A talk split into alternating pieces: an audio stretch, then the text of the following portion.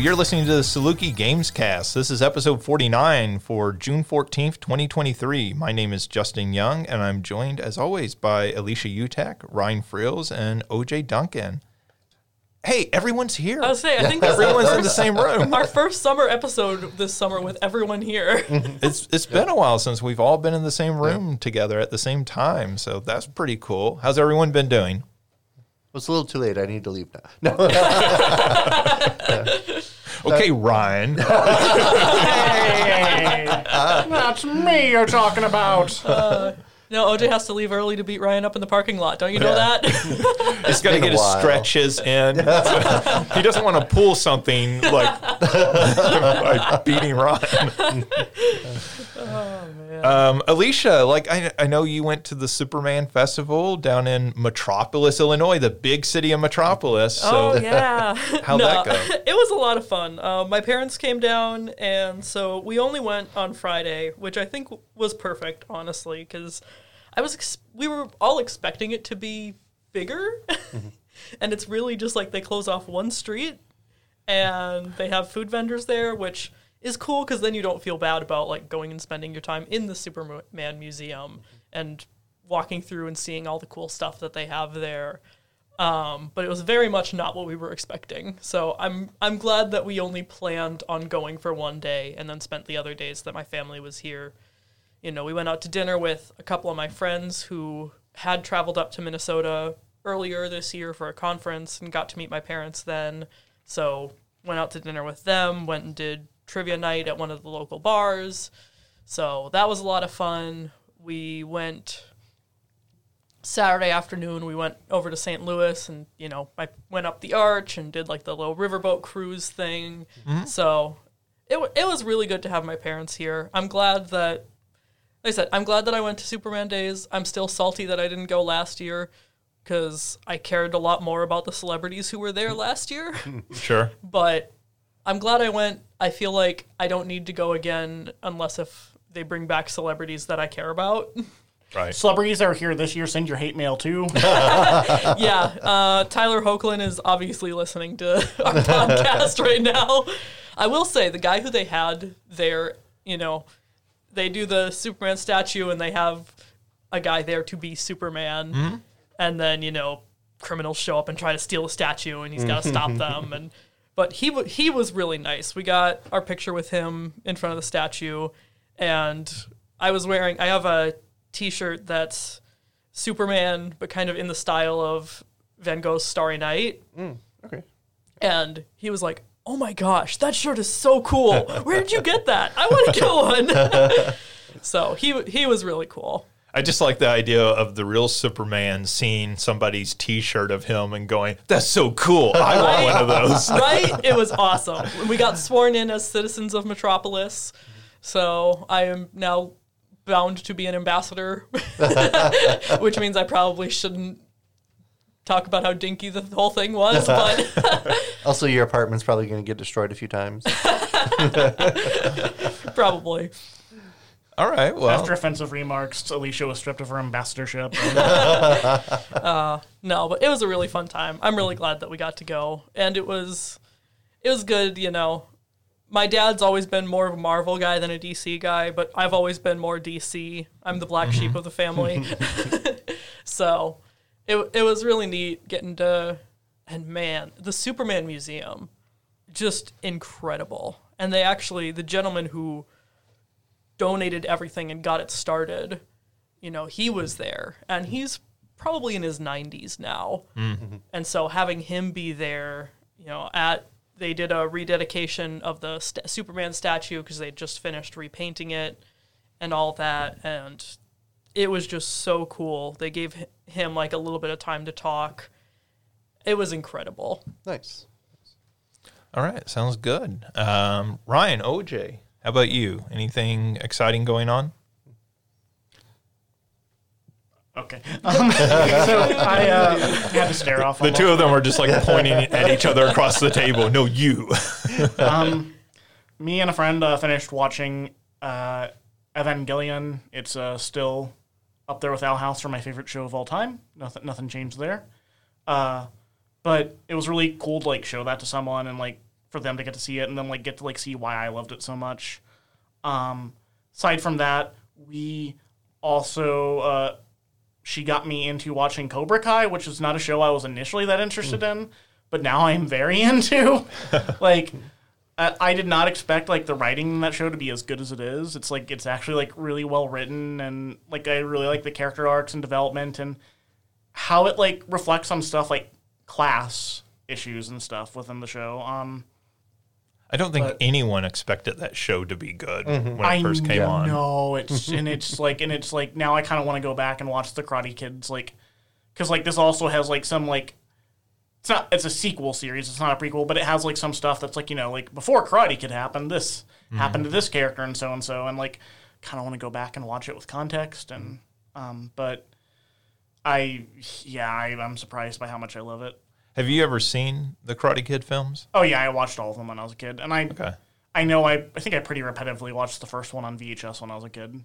Yeah, it it does like provide some interesting context, like when characters come in and everything, and you know it helps fill in some of the backstories of characters and stuff. So it's, it's pretty cool. like when Johnny was talking about why he didn't like Daniel LaRusso and why he perceived him as the bad guy the whole time, I'm like, Right. Uh, uh, uh, yeah, well, uh, that makes some sense. yeah. Yeah, I think they lifted that like straight out of How I Met Your Mother, because the actor uh, who plays Johnny, like, there's this whole thing about uh, Neil Patrick Harris's character and How I Met Your Mother is always like, yeah, uh, Johnny's the villain or Johnny's the hero of the Karate Kid, and Danny uh, Daniel Larusso's the villain.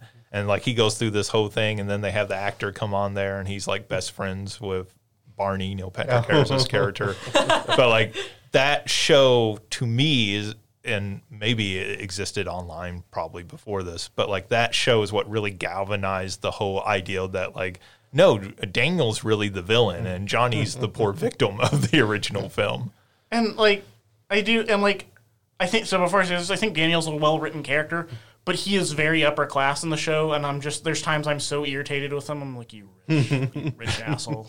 like, like one of the things that he does to get back at Johnny at one point is he talks uh, the person that like owns the strip mall that it, uh, Cobra Kai's a part of is to like upping the rent, like doubling it or something, and then it's like that you rich boy. Uh, I have other words I want to say, but Yeah, that's one of the fun things that the show does is like it takes Daniel and makes him this flawed character where he was like this sort of, you know, this flawless hero in the original films, right? Like and they just let him be perfect. And in this they're like, well no, he's flawed just like anyone else. And it makes him a more interesting character within the show.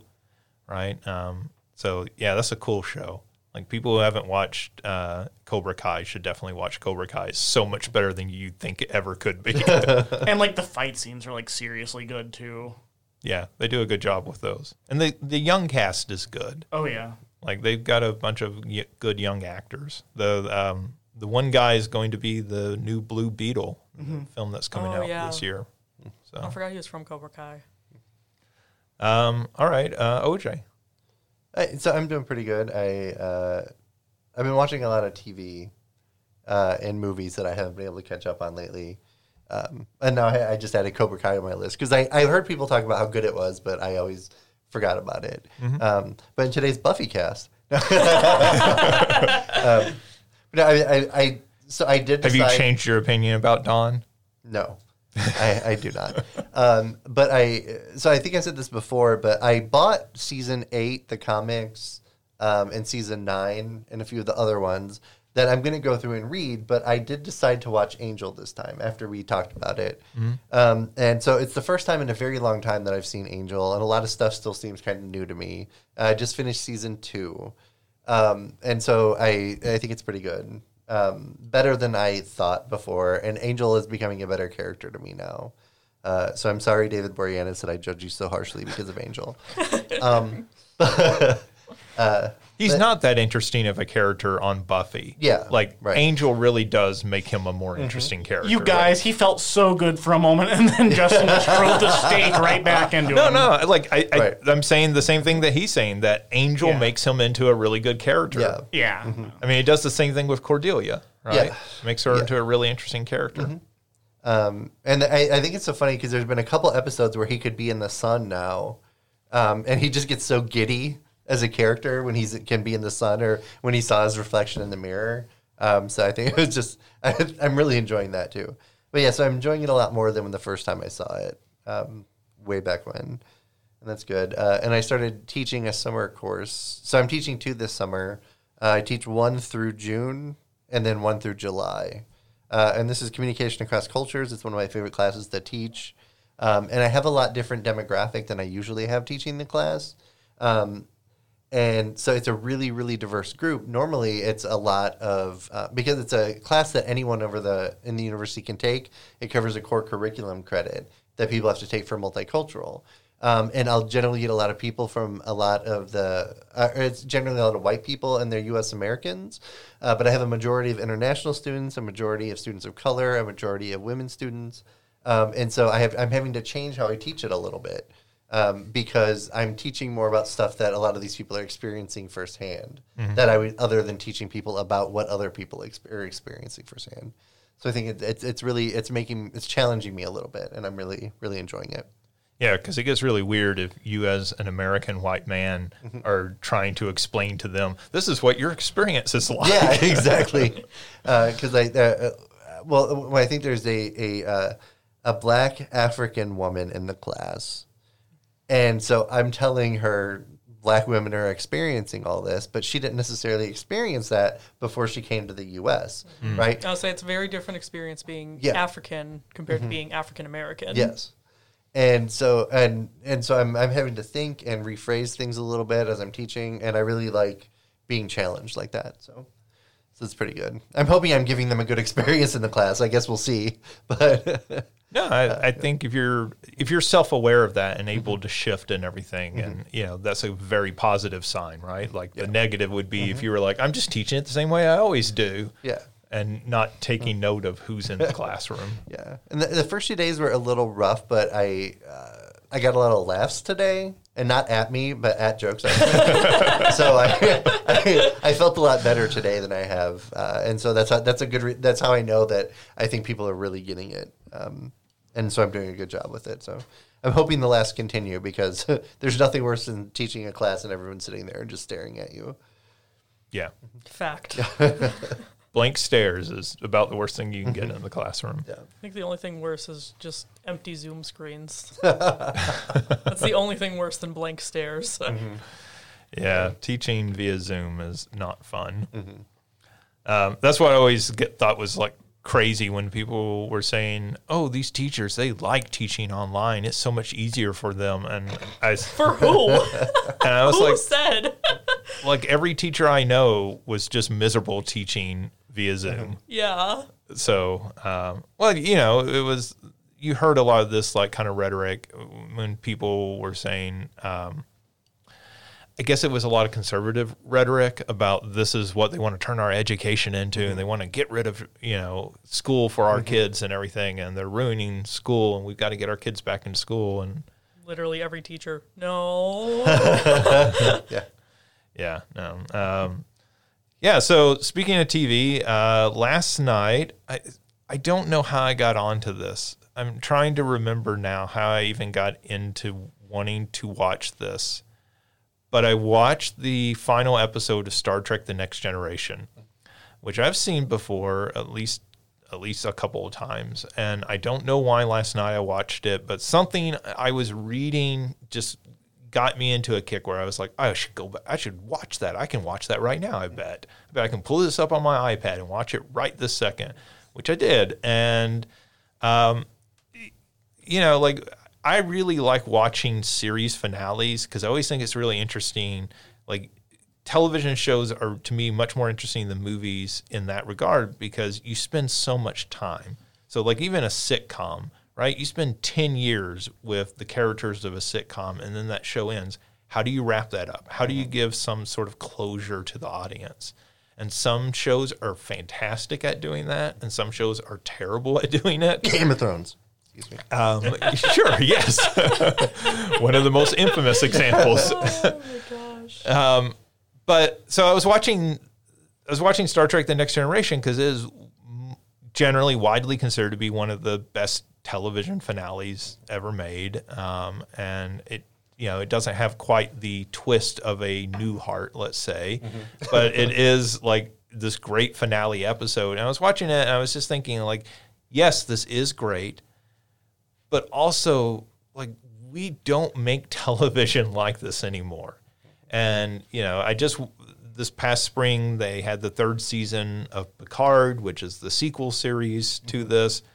And it's just so much more subdue and so much like, okay, we're just going to sit around and talk. And that's going to be the mm-hmm. entire focus of the episode. Mm-hmm. And we're going to have scenes where characters are just talking to one another. We're going to have Beverly Crusher chew out Captain Picard because he doesn't respect her on her bridge in the future. And you're like, okay, that's actually like a really cool scene. And it's a cool dynamic because we've lived with these characters for seven years and now all of us and we know there's this like romantic tension and we're kind of flipping it where she's the one in charge now and that's really cool and it's cool writing and it's earned and it pays off and it feels like this great finale and closure to these characters. And it's just really weird how we don't do that with television shows anymore. We don't allow characters to just like have these conversations and to allow the like actual character dynamics to play out. Mm-hmm. Like it's okay we have to have an action scene here mm-hmm. Like we have to have these two characters come to blows with one another. Nobody hits each other in this episode. And that's the sort of thing like you i feel like if you were doing it now and seeing modern star trek that's exactly what they do right? Like well okay well, we'll just have a, a ship come in. There'll be a big shootout and everything. And there is like a shootout with some klingons in this but it's like this very brief little scene and it's between like three ships and not like an armada of hundreds or thousands of ships. Um, and you know it's certainly a commentary on star trek and where it is today but to me it's a commentary on where all of television is today that we just don't make shows like this anymore. Um, and to me that's what's interesting about television is that it can be more character driven than films where you only have two hours right? Like you Yeah. can't develop deep like large cast of characters in a two Mm-hmm. hour film but you can do that in a television show over multiple seasons and that's the difference and that's the value of it Yeah.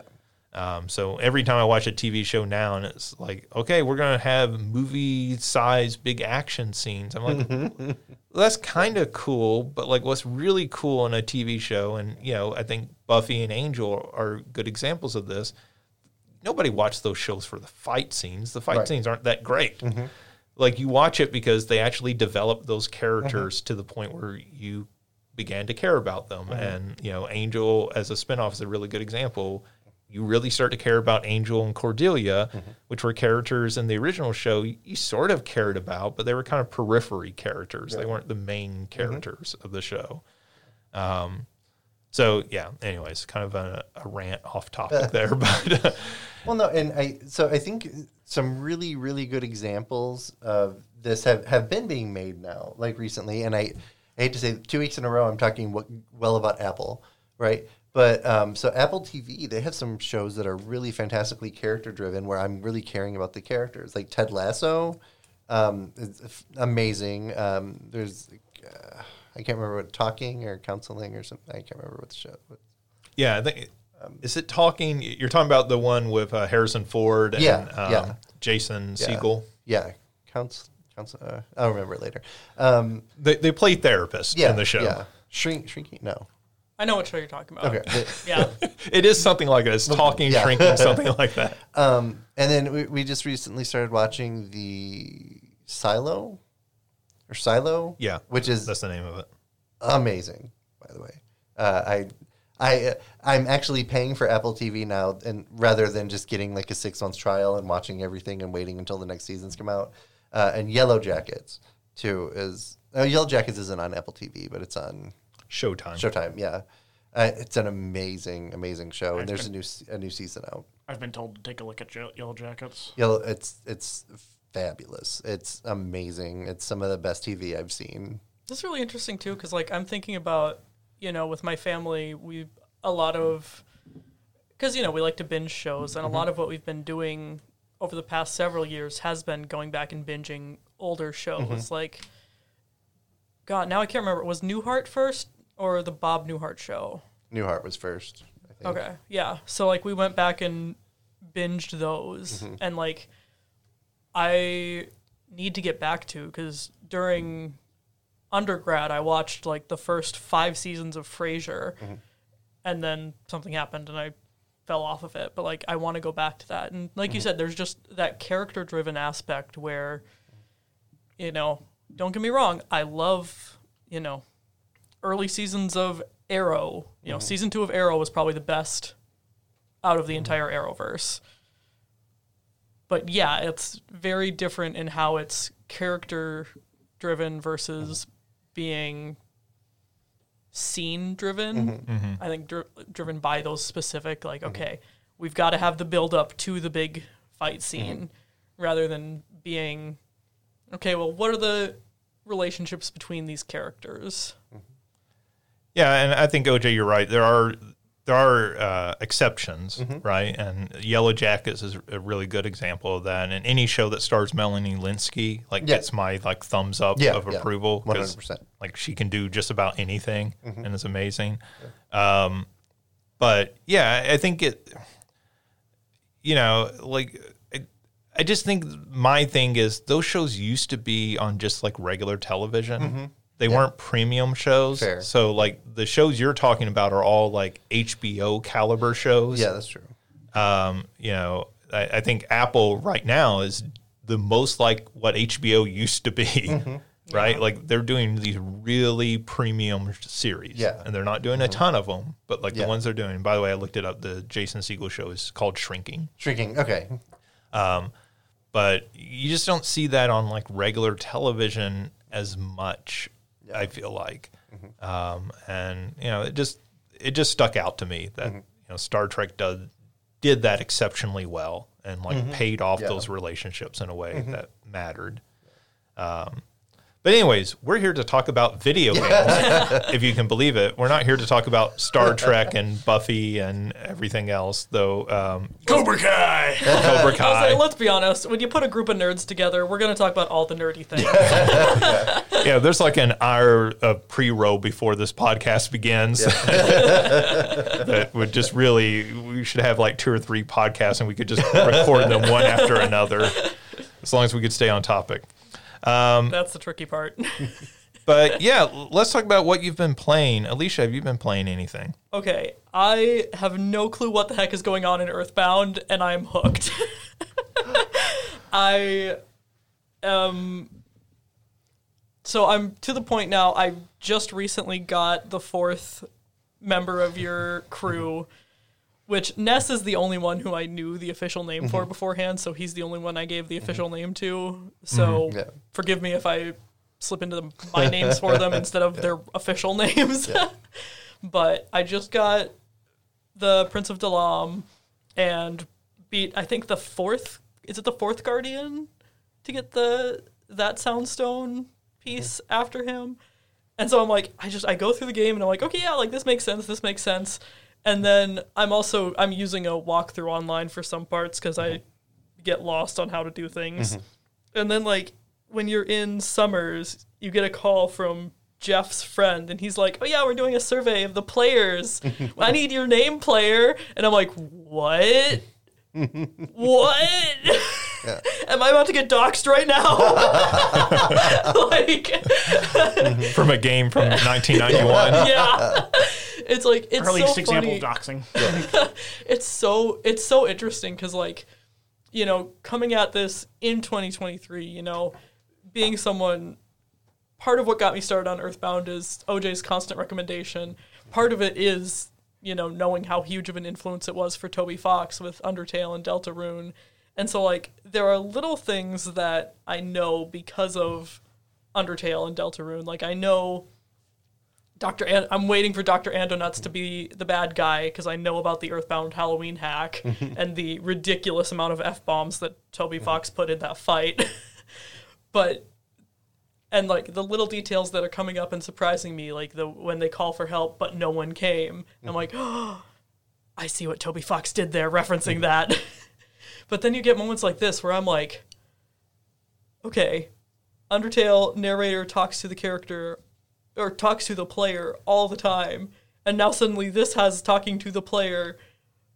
Hang on, I'm confused. What's happening? so I, like I said, before going into this, my full knowledge of Earthbound was anything I've picked up from Super Smash mm-hmm. Brothers and OJ's recommendations without spoilers mm-hmm.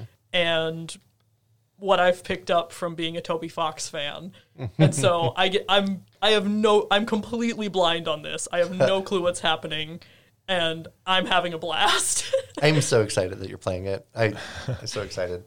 So here's the thing about using the walkthrough, though, is that when it first came to the U.S., it had a gigantic. Pre- it was seventy dollars, but it came with a strategy guide. Like Mm-hmm. Yeah. you had to buy the strategy guide with the game yeah. uh, because it's a little complex. I know. I'm like, I miss, I miss having like we have a strategy guide for Final Fantasy VII for the, both of the first two Kingdom Hearts games. Yep. I'm like, I miss when games did that. yeah, It, it's also worth noting that the reason they did that was that role playing games weren't really a thing in the US. Mm-hmm. Like games had been out before, like the first Final Fantasy and I guess Final Fantasy 4 slash 2 had been released prior to this one. Yeah. Um, but like they weren't a popular genre like we think of them today. Yeah. So they really Nintendo, since they were putting this out first party, they really thought that a lot of players this might be their first time playing a role playing game, and, And, so like, they I- be completely lost about yeah. it. And like I definitely had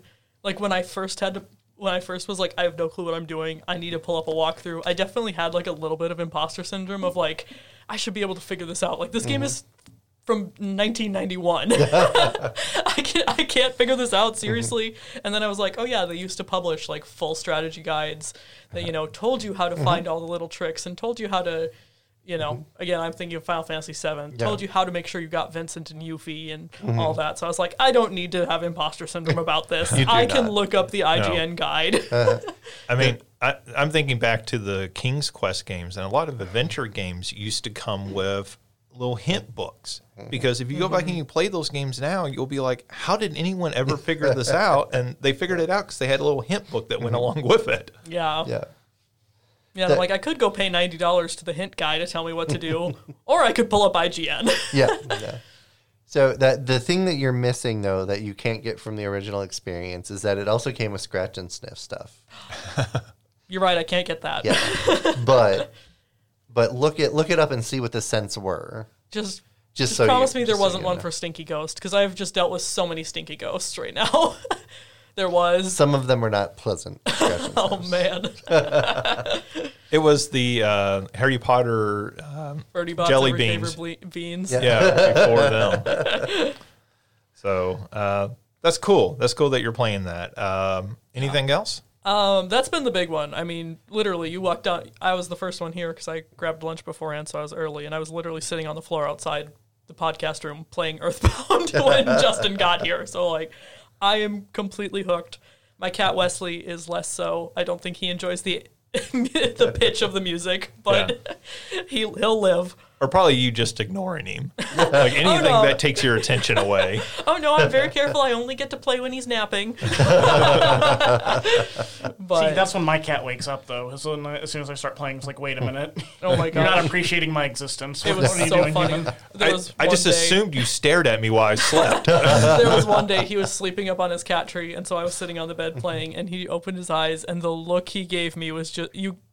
You get you sometimes when you have pets, you know, they look at you and you can just read their mind, and the look he gave me was just like, I hate that thing in your hands right now. I'm like you're on your cat tree. It's not my fault you're not cuddling.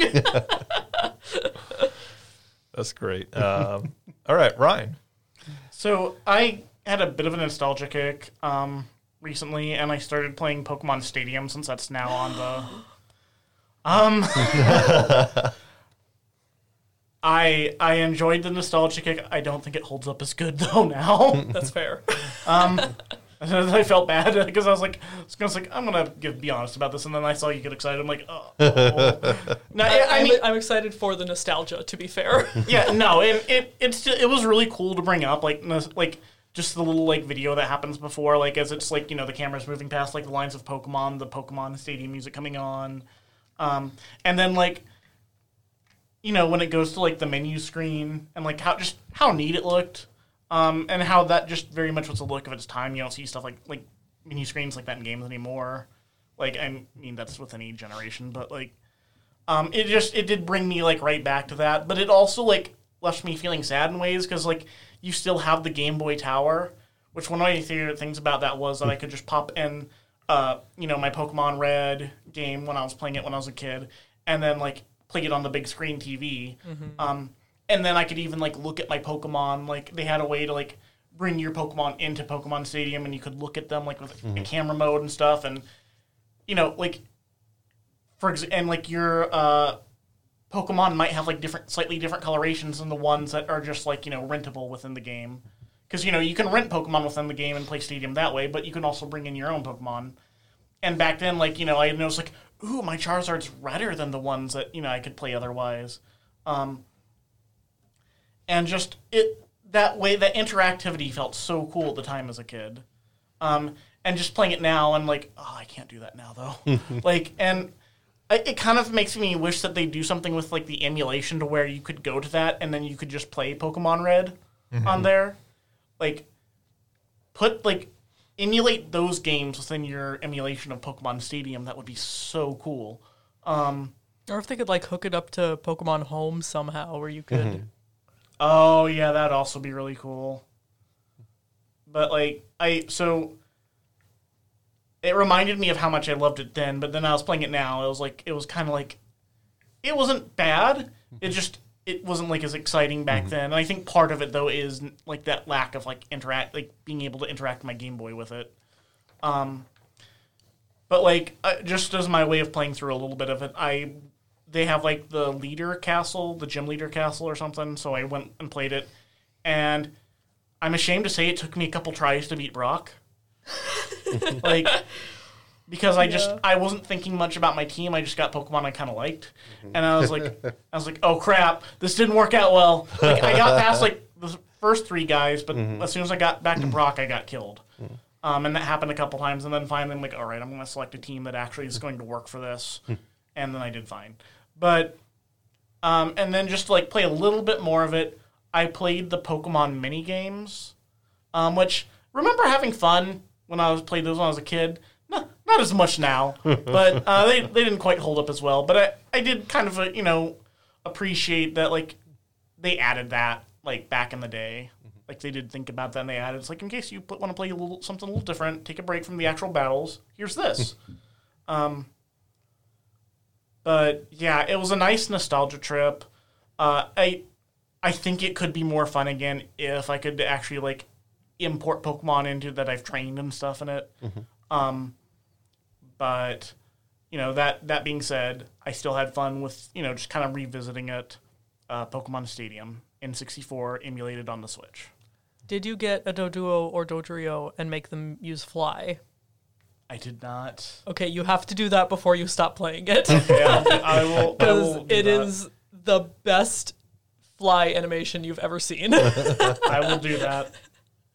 Yeah, you talking about having the games interact with one another, the emulated games. That was an issue I know when they put out the Metroid Prime remastered because um, Metroid, um, what is the name of it? The Game Boy Advance one. Fusion. Fusion, yeah. Uh, originally, that and Metroid Prime re- uh, were released on the same day, um, and they work together. So, like, you could unlock the Fusion suit in Metroid Prime uh, if you played both of those and you Oh, like wow. connected them together and everything. And so people were like, "Oh, well, you're putting this out, and you're going to have Metroid uh, Fusion re- um, emulate it here on the Switch, so maybe that'll work together." And it does not. And so, you know, the same thing with obviously the Pokemon games. Like, if you're going to be putting all this stuff out there, can you not have them work together? Mm-hmm. And like, I, I get that that's some additional like coding work to be done, but it seems like that would go a long way to endearing fans. Mm-hmm. Right? Yeah. Yeah. And I think like in certain instances like that, Pokemon Stadium loses so much of what made it so cool. Mm-hmm. Like, right. Yep. Yeah, definitely. All right. Uh, anything else? that been mostly it. Also, like I was just really sad by how weak Charizard's moveset was. That's all. like, Nintendo hadn't realized yet that Charizard was actually their favorite, not Pikachu. Um, all right. Well, OJ, how about you? What have you been playing? Uh, so I've mostly just been playing Tears of the Kingdom. Uh, still really enjoying it, but I am frustrated, which is part of the enjoyment of the game, I guess. But well, I'm not gonna say enjoyment of the game, but it's part of the game is a frustration. Um, so here, my my controller, my Switch is a first generation Switch, and my controllers are still first generation controllers. Do they need updates? I would yes, yes they do. I got you. Thank you, I appreciate you. We don't even have to make the joke anymore. She just does it for us. but so here's the problem with that: is the first generation Joy Cons uh, didn't have a really good antenna on them. So when I'm trying to play on the TV, I'm a little bit too far away, and it drifts a little bit when I'm playing. Um, and so I like to I like to play on the TV sometimes, and sometimes I'll play on the Switch itself. Um, plus, they're just old, and I do need to replace them. Um, and so that's really frustrating me because there's a lot of like stuff with the arrows. Like there's a mini game where you play and you have to shoot things uh, with the arrow. There's a couple things where you have to pretty much be pretty good with your aiming, and it's screwing it up when I'm trying to play it. Um, so I th- that's on my end. That's not on the game's end really by itself.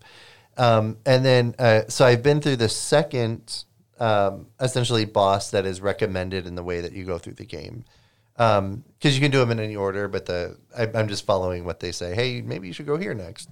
Um, really, really loved it. That was the the area with them is mostly well.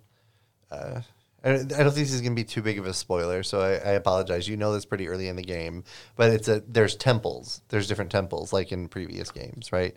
Uh, and then so the fire temple is the second one that I went through, and it was mostly puzzle based. There wasn't really that much fighting or anything, and I really really loved that because like I fighting games is is great. It's fine, but I really lo- enjoy the puzzles so much more.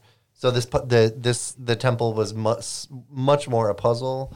Um, really enjoyed it. Uh, it, it. It took a little bit of thinking and a little bit of working with stuff to make sure it happened. Really, really loved it. Yeah, and, and that was always part of the appeal of the Zelda games mm-hmm. were the puzzles, right? Yeah. Like, mm-hmm. I mean, the combat's part of the appeal, mm-hmm. to be fair, but Yeah. the the puzzles, particularly in the dungeons or temples or whatever they're called, Yeah. um, is really part of the appeal. There's a reason that one of the iconic Zelda sounds is the "Hey, you solved the puzzle." Yeah. right? Yeah. Yeah. And so uh-huh. uh, I agree with you. Yeah. By the way, like Yeah. I, I really like that, and I think that they um, have solved one of the big problems that a lot of people had with uh, Breath of the Wild. Mm-hmm. Yeah. Right. People were kind of disappointed by the lack of traditional, more traditional style dungeons. Right. Uh, it's so much better. The bosses are so much better because Breath of the Wild, I was not a fan of the different uh, Calamity Ganons in the in the beasts, um, and it took me like two or three days to beat them each time. And like, I enjoy having a challenge. I don't enjoy it just being kind of like a cheap challenge where you have to do everything exactly right or you fail. Uh, and that's how Breath of the Wild was. With this, I was able to move around. I was able to to get hit a few times. I was able to do stuff my own way uh, with the first and second boss. Um, and so they're both they're they're both really fantastic. I appreciate how they're bringing in other characters, um, and appreciating how um, that feels more like Zelda too. And rather than just like, oh, you unlocked all these powers, now use these powers in different ways. In this one, you're unlocking specific things that help against the boss that you're fighting, right? So um, it's not just like you're un- you have all this power and you're just getting stronger. It's like you're unlocking these very specific things that help you. Um, and so it, it really feels like much more of a return to Zelda with that, and just so fantastic. All right. Cool. Is that it? Yeah, that's all I've been playing. Okay. Um, so I've I'm still playing Zelda as well, but I did try to play a couple of new things because uh, they just released demos this week. Um, so these are demos, not the full games. Uh, I did play some Final Fantasy 16, um, and I'm not. I did not complete this demo because it is apparently uh, a, s- a fairly significant portion of the beginning of the game, um, and it is. Oh my goodness! It is. All right, start the game, set and watch a movie, move your character forward a few steps, watch a movie, Oh, move your character forward a few steps, watch a movie, um, and then eventually it does a flashback and it teaches you the combat in the game. And I will say that the combat is pretty cool, um, but it is you know definitely much more of a Bayonetta style action game than it is anything that you normally associate with Final Fantasy. Um, and so it, it's fun. Um, and I think the story is potentially compelling. It's very Game of Thrones. It is very much. We're going to have this meeting where we yell at each other, and then these two characters are going to go out in the hall and literally have sex in the hallway, Oh. uh, up against the wall. Like so, alrighty then. it, They're it- really taking that fantasy part of Final Fantasy to the next level. it is very much like let's this is somebody's kink this game and we are going to fulfill all of those before this um, because it is a small woman and a giant man Oh, okay. Oh, like not a big man a giant man um, and so yeah you know there's some weird things going on in this game so did like they they just like somebody like write fan fiction for this? You know what? This could just be your next Final Fantasy game. Like this Game of Thrones fan fiction, Final Fantasy. Yeah, same thing. It is Game of Thrones fan fiction, really, is is what's going on. This is people watch Game of Thrones, really liked Game of Thrones. We're like, what if we made a video game of Game of Thrones? We don't have the license. Screw it. We have chocobos. Let's do it.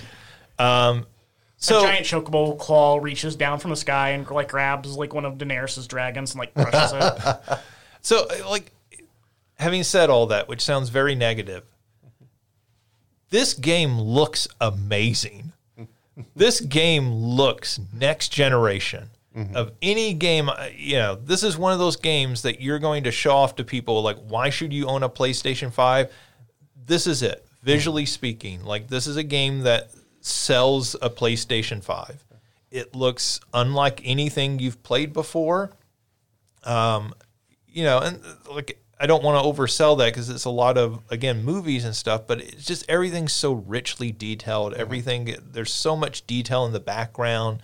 Like you're walking through the castle a little later, and um, you know there are people who have set up tents and stuff, and there's just like little uh, bespoke details, you know, everywhere in the background and everything. It doesn't feel generic at any point when you're walking around. And even the opening when you're kind of like running through a mountain and everything, you know, if that was any other action game, you'd be like, okay, well, this kind of looks like, um, you know, in some ways, this kind of looks like an Uncharted game. I'm sliding down the side of a hill and everything like I would in an Uncharted game, but it looks really, really good while you're doing it. And the big battles, which I, I think are rendered in engine, they're not like pre rendered.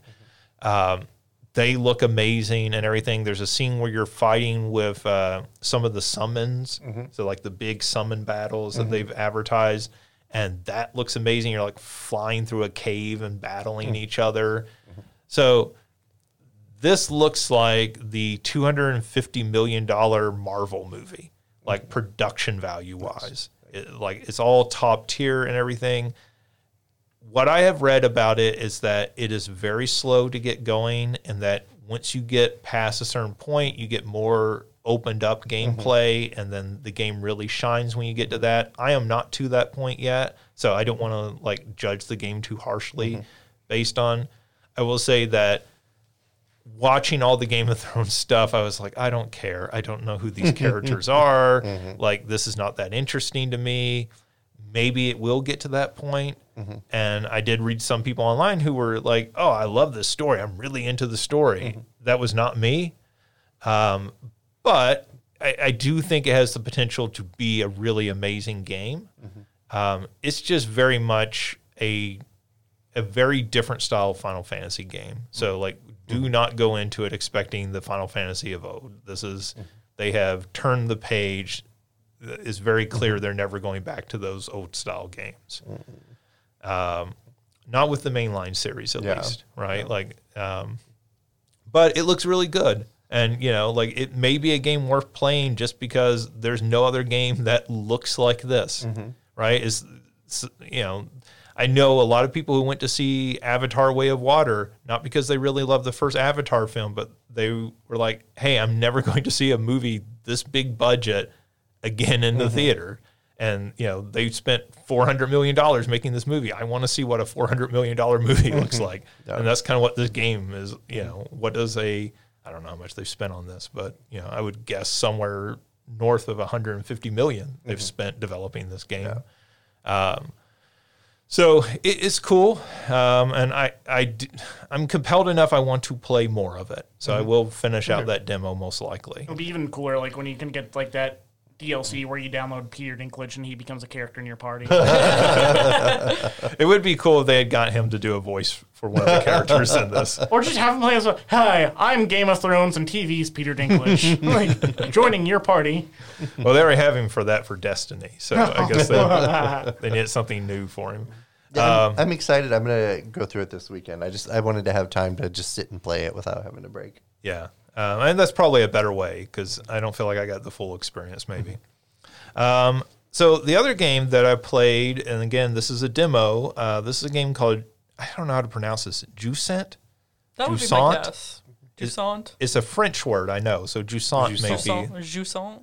Jusant.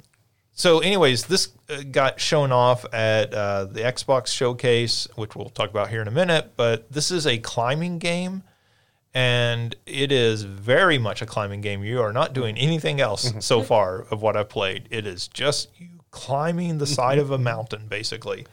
Um, and that doesn't sound all that interesting at first, particularly if you're sort of thinking of it as a Assassin's Creed or Uncharted way. But this is much more of an active climbing, so you are actually having to uh, control your hands and where you're placing them and which like sort of ledge are you grabbing onto, and then you are having to um, Do you have the proper equipment in case you fall?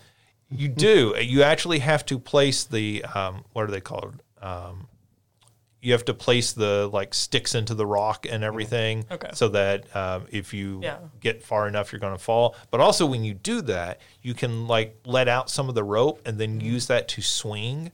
So you're having to figure out like I'm going to place this here and then use it to swing over to this other part and grab hold of a ledge. Okay. So it ends up, you know, again, it's very early. It's I'm pretty sure just the first part of the game. Like at the end of this spoiler, you uh, activate something and it lights up one of five lights around a bigger light. So I'm guessing maybe this is the first sixth of the game or something. But like I don't really have a clue for how much of the game it is.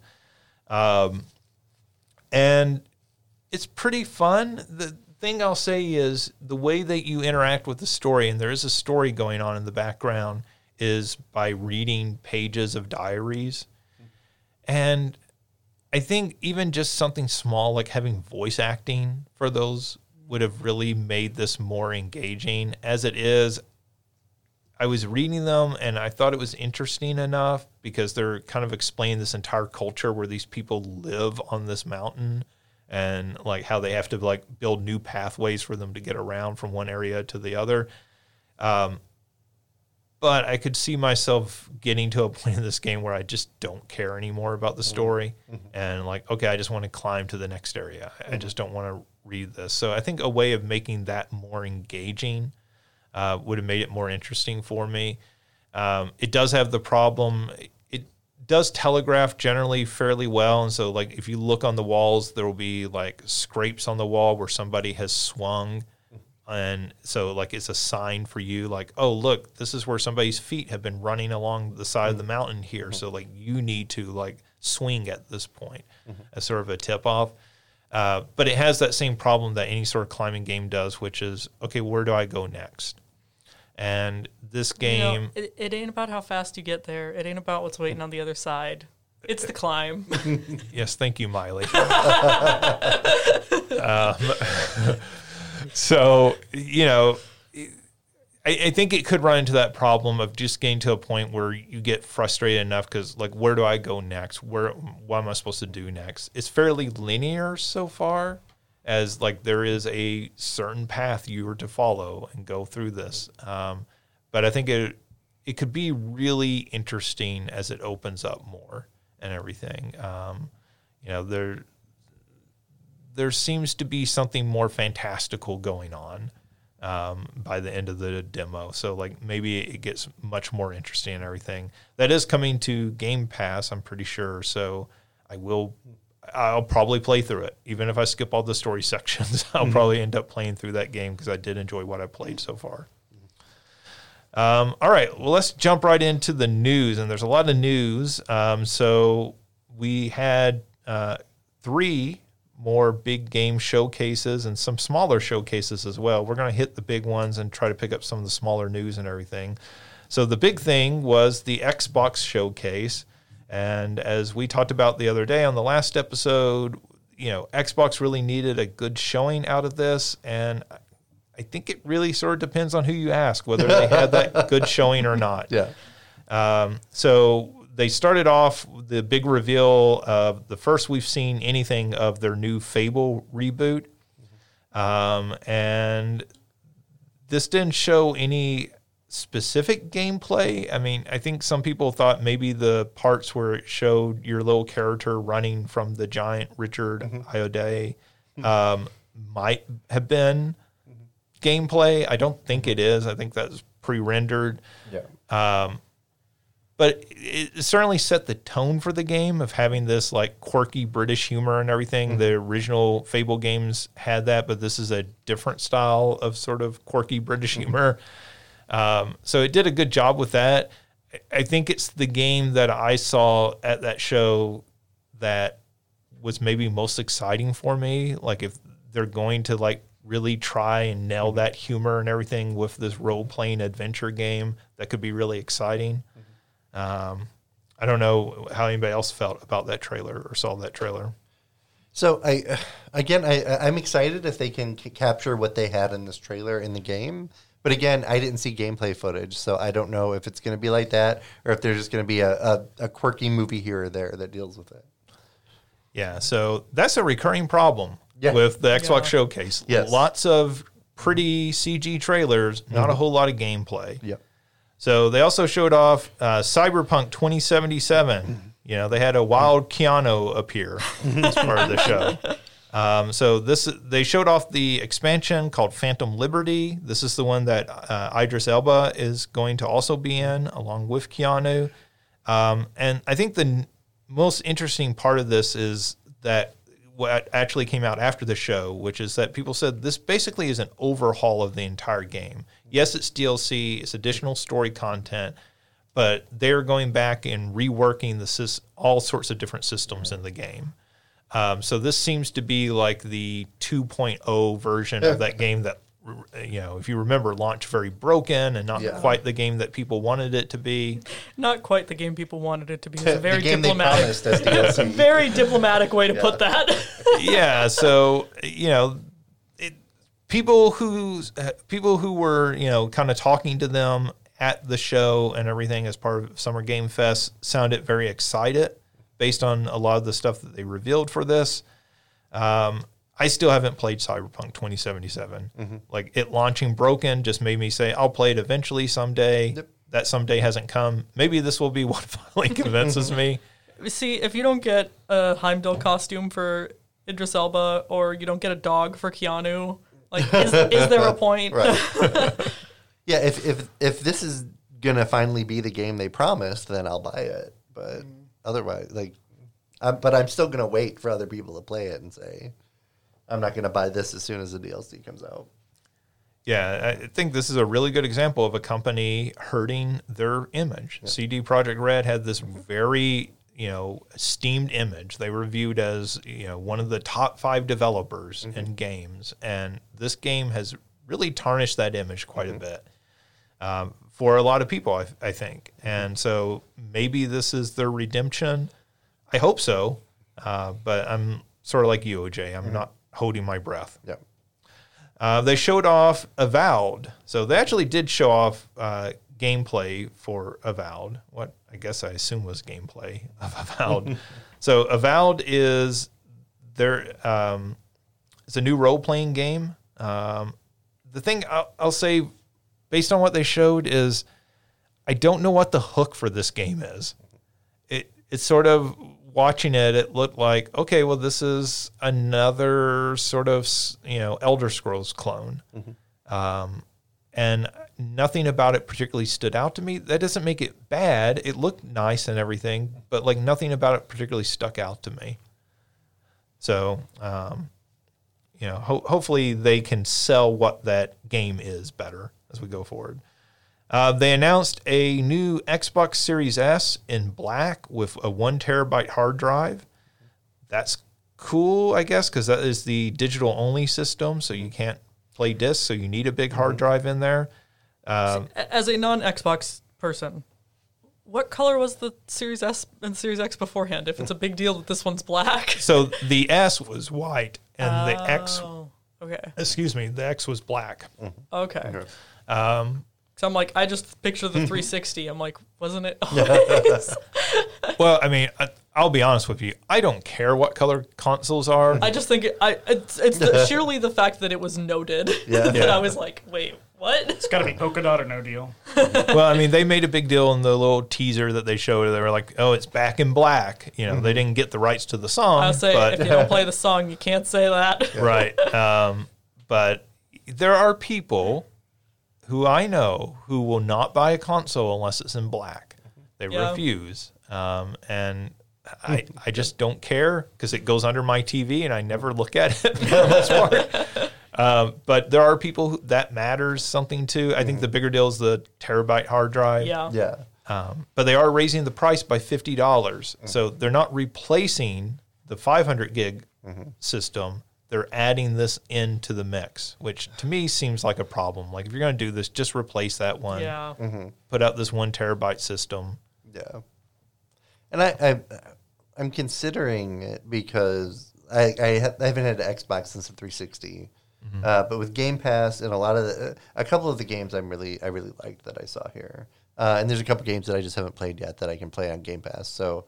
Like um, I, I was looking at this and I was like, a terabyte is a good size where I can get a lot of games and don't have to worry too much about it. Yeah, I think um, I think this is a this is a good option. This is a better option than the original S because of the one terabyte hard drive. Um, I think with Game Pass, where you're downloading all the games digitally anyway, like then it doesn't matter that you there's no disk drive. Yeah, Um, so I think there is a market for this. I just still think they should have put this out at 300 Yeah. instead of 350. yeah, Um, they showed off Starfield. Um, so they showed off a brief trailer as part of their main show, and then after the show, they had an additional like 30 minute show just focused on Starfield. Um, Starfield looks amazing. Um, Starfield is from Bethesda, so this is the Skyrim people. This is their like new game. They're finally making a new game. It is Starfield. It is a space exploration game.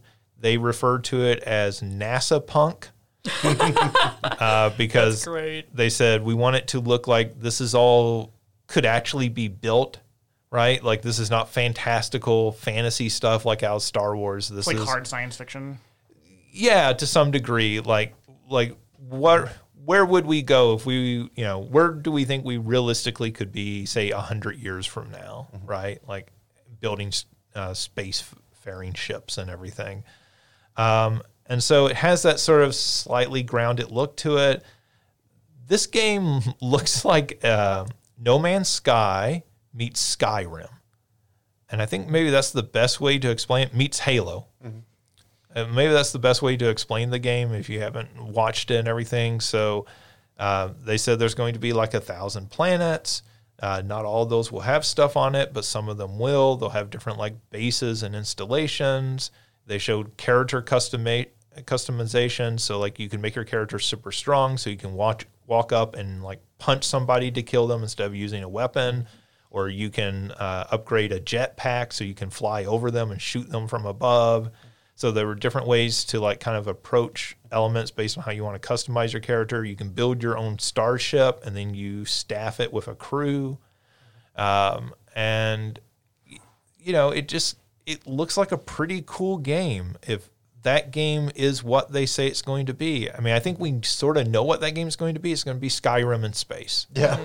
Yep. Um, I think the big question is okay, is there interesting stuff to do going between different planets, right? Or am I really going between like 10 planets and there's another, you know, 990 planets out there that I'm just mostly ignoring?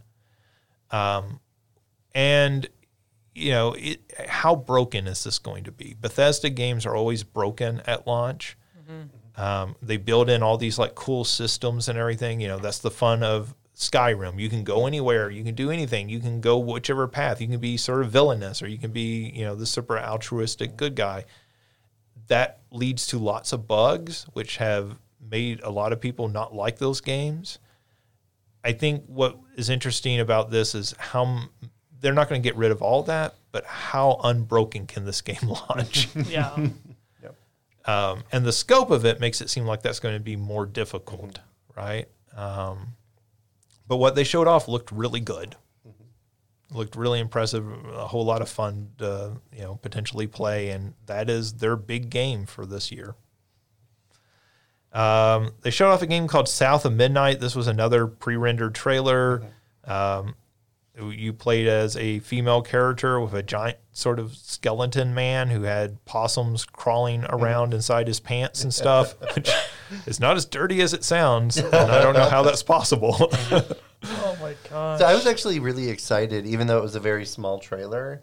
Uh, I I looked at it; just looked amazing. It looked like something I want to play. Uh, as a young black woman with, uh, it seems like some type of magical powers or superpowers or something, and like I can't even really think of I I can't think of five black women I played in games over my entire life, and then having like a, a superhero or a magical black woman. Um, like main character just is amazing to me. And then it looked amazing the the interaction between her and the skeleton. I thought it was a tree and not a skeleton but i i can see skeleton now too.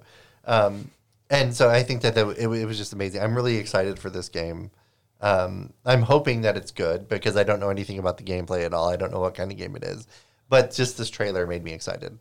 Yeah, so there was the Square game that got released this year on PlayStation. Uh, began with an F. What was that?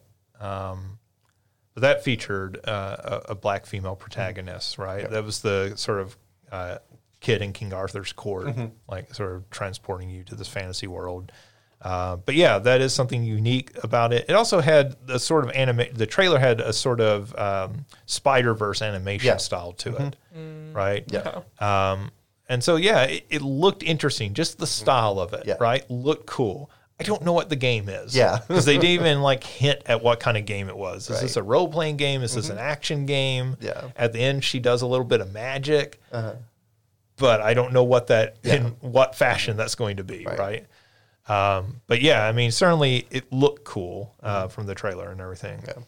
Uh, they showed off Forza Motorsport. This is the reboot of the Forza Motorsport franchise, so they're going back to no number for it. Um, this is what you think it is. It's a racing game, Yeah. and you know the cars look really realistic. The tires are really round. Uh, you can't see the polygons anymore, so I mean, that's that's cool.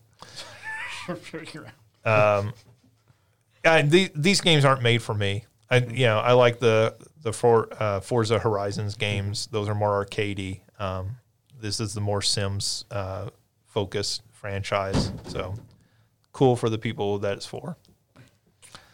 Uh, somebody die over there on the other side of the table? No, the I, I accidentally kicked the table front thing. Um, let's see. They show off Clockwork Revolution. This is the game that looks like it's Bioshock Infinite 2. It is not Bioshock Infinite 2. but it's this sort of steampunk uh, game where you are apparently traveling in time and changing the future by like what you do in the past. Uh, but it has that Bioshock Infinite look. If you want it more of that sort of steampunk turn of the century look, this is definitely it. Yeah, I got my eye on it. Uh, I don't know how it'll play, but I have my eye on it because it looks kind of cool. I feel like that's the constant theme of this. yeah, I don't know how it's gonna play, but it looks cool. yeah, Well, I mean, like we said, these Yeah. are pre-rendered trailers. I'll like, say if it's all if it's no almost no gameplay, it's all yeah. CG. is like mm. yeah, you're going off of style more than anything, right? Um, they did show off a game called 33 Immortals. So this is played from an overhead perspective. You can play 33 player co-op, hence the name. This looked sort of like uh, Diablo Battle Royale to me. Um, so it looked like sort of Diablo, say, I guess three, um, but like played from this overhead perspective, and you are playing with you know 32 other players at the same time. So you have in the end there can be only one. Yes. they could not get the Highlander uh, license, that very valuable license. Yeah. And so they had to come up with a different name. But like it showed like uh, meteors coming down and like crashing and the different characters all running across the screen trying to avoid this at the same time. It looked neat and it looked like something different. Right. And they actually showed off what looked like real gameplay. Yeah. So that's cool. That puts it above a lot of these other games just right there. Yeah, at, at first when I saw it, I thought it was going to be kind of like a co-op Vampire Survivors because of the stuff going around people. Sure. Yeah, but then eventually I was like, oh wait, no, this is a little more like Diablo. Um, so yeah, but I, I think it looks cool. I, I have my eye on it. It's something I might want to play. Um, they showed off Payday 3. This is something that we've known was coming. They announced a release date. I think the release date was for sometime in September. Uh, so we didn't have a release date previous to this. You know, this is more Payday. Uh, this isn't the most flashy looking game, but I imagine that's because Payday 2 is wildly popular and still thousands of people playing it online every day. So they probably want to have the um, the specifications for this game pretty low so it can run on just about anything. Um, but it's another payday game. It is you pulling off bank heist and different things uh, with other players co op online. Uh, they show off a remake of Persona 3 called Persona 3 Reload. If you like Persona, this is for you. Not my bag, but So here's the thing: is after I saw Persona Four, I wanted to play some of the earlier ones, and they're very hard to play. They're, uh, I mean, they're uh, they're not difficult. They're just it's hard to go back and play those. So they're this is- archaic. Yeah, there and there's something I may want to like. This is something I may want to check out because I never played Persona Three because it was on PS2 and it was just not not fun to play. Right? I saw on Twitter someone was like, "We're we're always getting three, four, and five. When will they come back to one and two? That's what I was gonna say about five, though. I was like, wait, uh, sorry, we're moving on to the next No, one. no, but go ahead. Persona Five Tactica. I don't need another Persona Five game. Like, I I'm not that big of a fan of Persona Five. Any of them, really. So, like, just make Persona Six. It's okay. We'll see if we like was, that one. it was Persona 4 you liked, right? yeah, Yeah, Persona 4 is actually like widely beloved. Yeah. Like I think that's the most loved of the franchise. And I, I think the reason we don't get Persona 1 and 2, my understanding is that when you go back to those games, the systems and the design of those games is so archaic compared Yeah. to modern mm-hmm. Persona mm-hmm. games. So it would no, be and I think that's people were wanting them to go back and remake them. yeah, right. Or like give them mm-hmm. some love in any form. Yeah, I just think my understanding is that would be a larger undertaking of a remake versus three, which is more kind of in line already, you know, with the modern games with four and five. Um, but yeah, so OJ, you mentioned Persona 4 Tactica, which is a tactical strategy game mm-hmm. using the Persona 5 world mm-hmm. and characters. I mean, this is a very sort of square move yeah. to me. Uh-huh. Like we're gonna make Final Fantasy 15, and then we're gonna make like six spin-offs of it. Yeah. yeah. Um, you know, it, it it feels it's weird to think about each sequel is going to be an IP unto itself, Yeah. right? Like we're they're not doing more Persona games, they're not doing more Final Fantasy games, they're mm-hmm. doing more Persona 5 games. Yeah. Yeah. Yeah. The Persona 5 extended universe. yeah, Yeah. that's exactly it, right? And like mm-hmm. Final Fantasy got into doing that with like you know 10 Seven. 2 mm-hmm. and Yeah, Seven has its own universe. Yeah. Mm-hmm. Yeah, and um, I guess it's been successful financially for Square, mm-hmm. and so I can't blame Atlus for doing this for Persona. But yeah, I think the problem is if you have people who are fans of Persona and they play five, and they're like, okay, well, you know that either I like that or I didn't like it, they may not want to go play five different spin-offs. Right. Um, Though I imagine the main Persona team that working on six is probably working on that. This is probably different teams that they're bringing in to make these games. Um, let's see. They showed off. So this looked pretty neat. They showed off Sea of Thieves: The Legend of Monkey Island. So this is another expansion to Sea of Thieves. This is free if you're already playing uh, Sea of Thieves. Uh, but this is working in some of the Monkey Island. They showed off the uh, the island itself. They showed off um, uh, Guybrush. They showed off uh, you know the bar and everything. This seems like a very smart, uh, I guess, like crossover to have here. You have Sea of Thieves, which is this multiplayer uh, pirate game.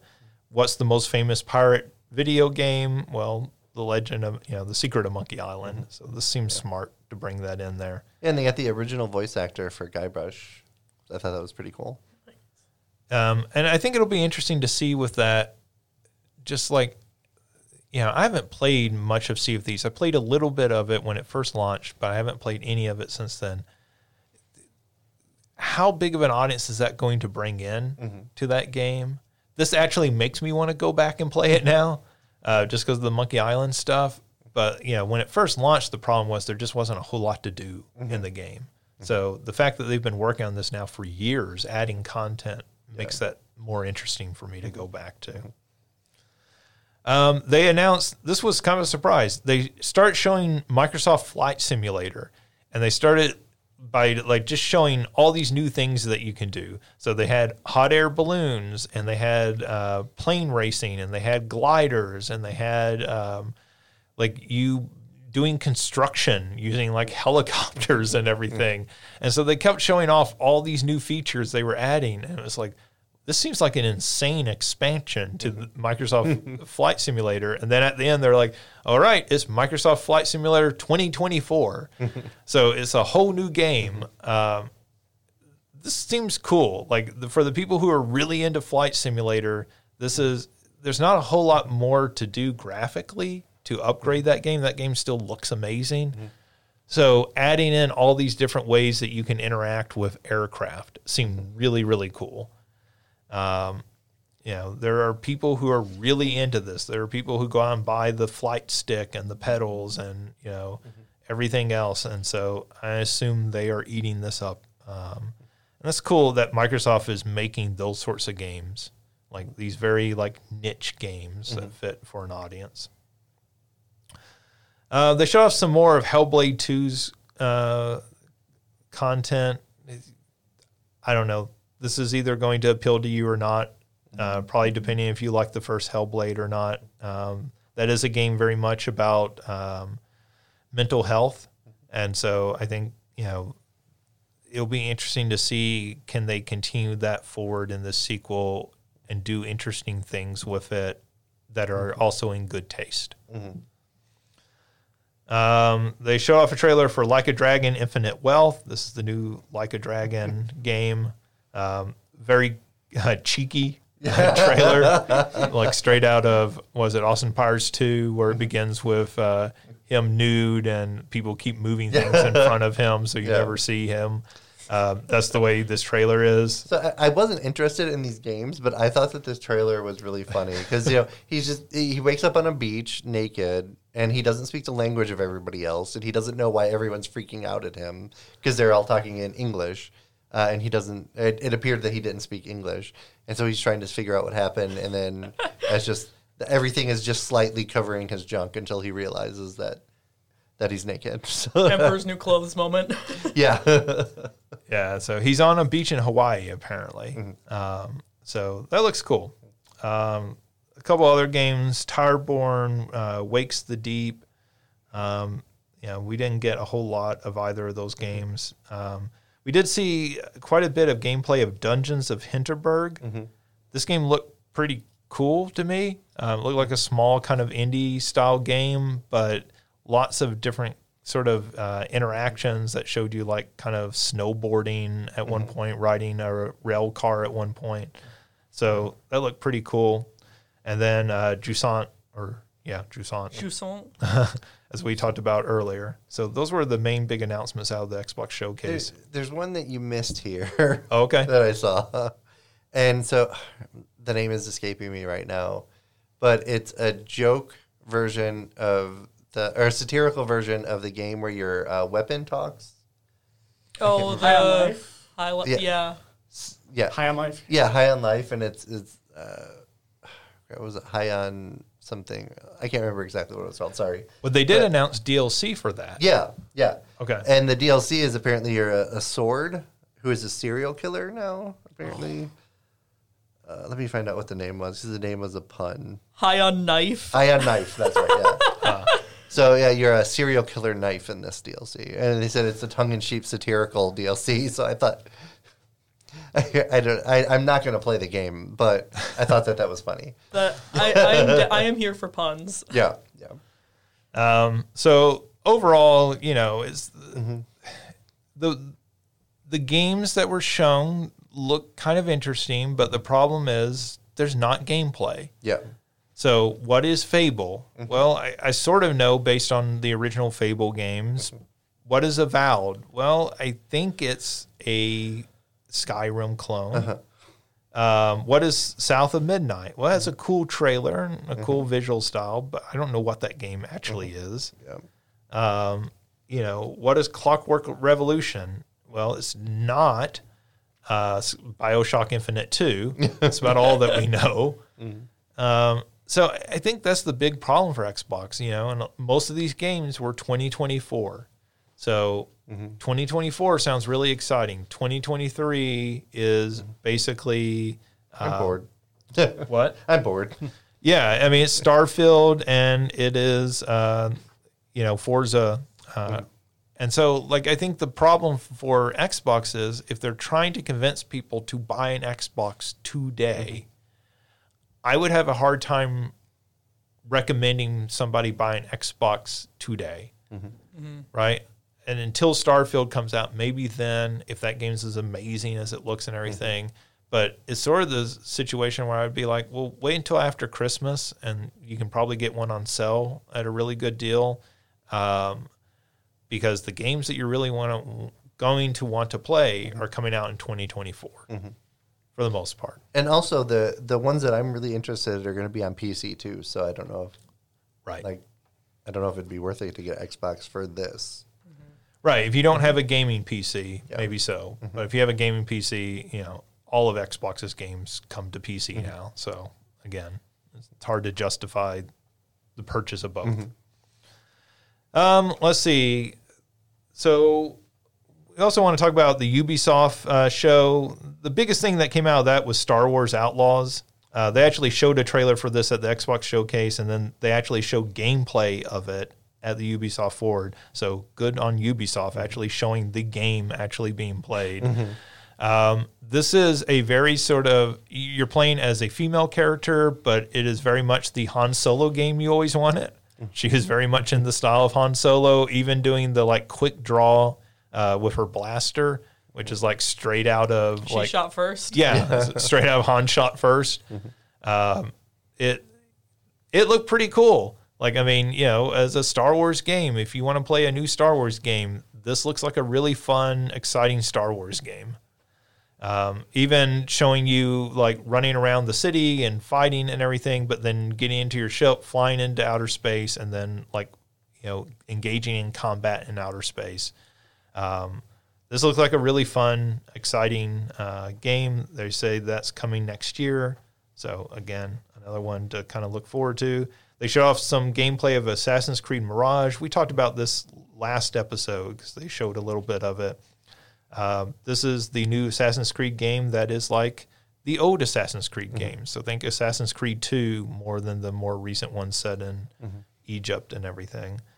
Uh, they announced that Skull and Bones is going to get a closed beta test this fall, and then theoretically someday will actually come out. I don't believe it. Don't hold your breath. Um, they showed off Assassin's Creed Nexus VR, which is their Assassin's Creed VR game. This is the game that's going to get somebody killed. Because Oh, in the trailer for this game, they show people like jumping off of stuff and like leaping and like stabbing people and everything. And I'm just thinking, how do you replicate this in VR? Yeah. right? Like the way that they're showing it is not going to be translate one to one to VR. Mm-hmm. And so it looks pretty cool when they're showing it, but like some dumb 12 year old or some drunk age unstated mm-hmm. person is going to be like watch this mm-hmm.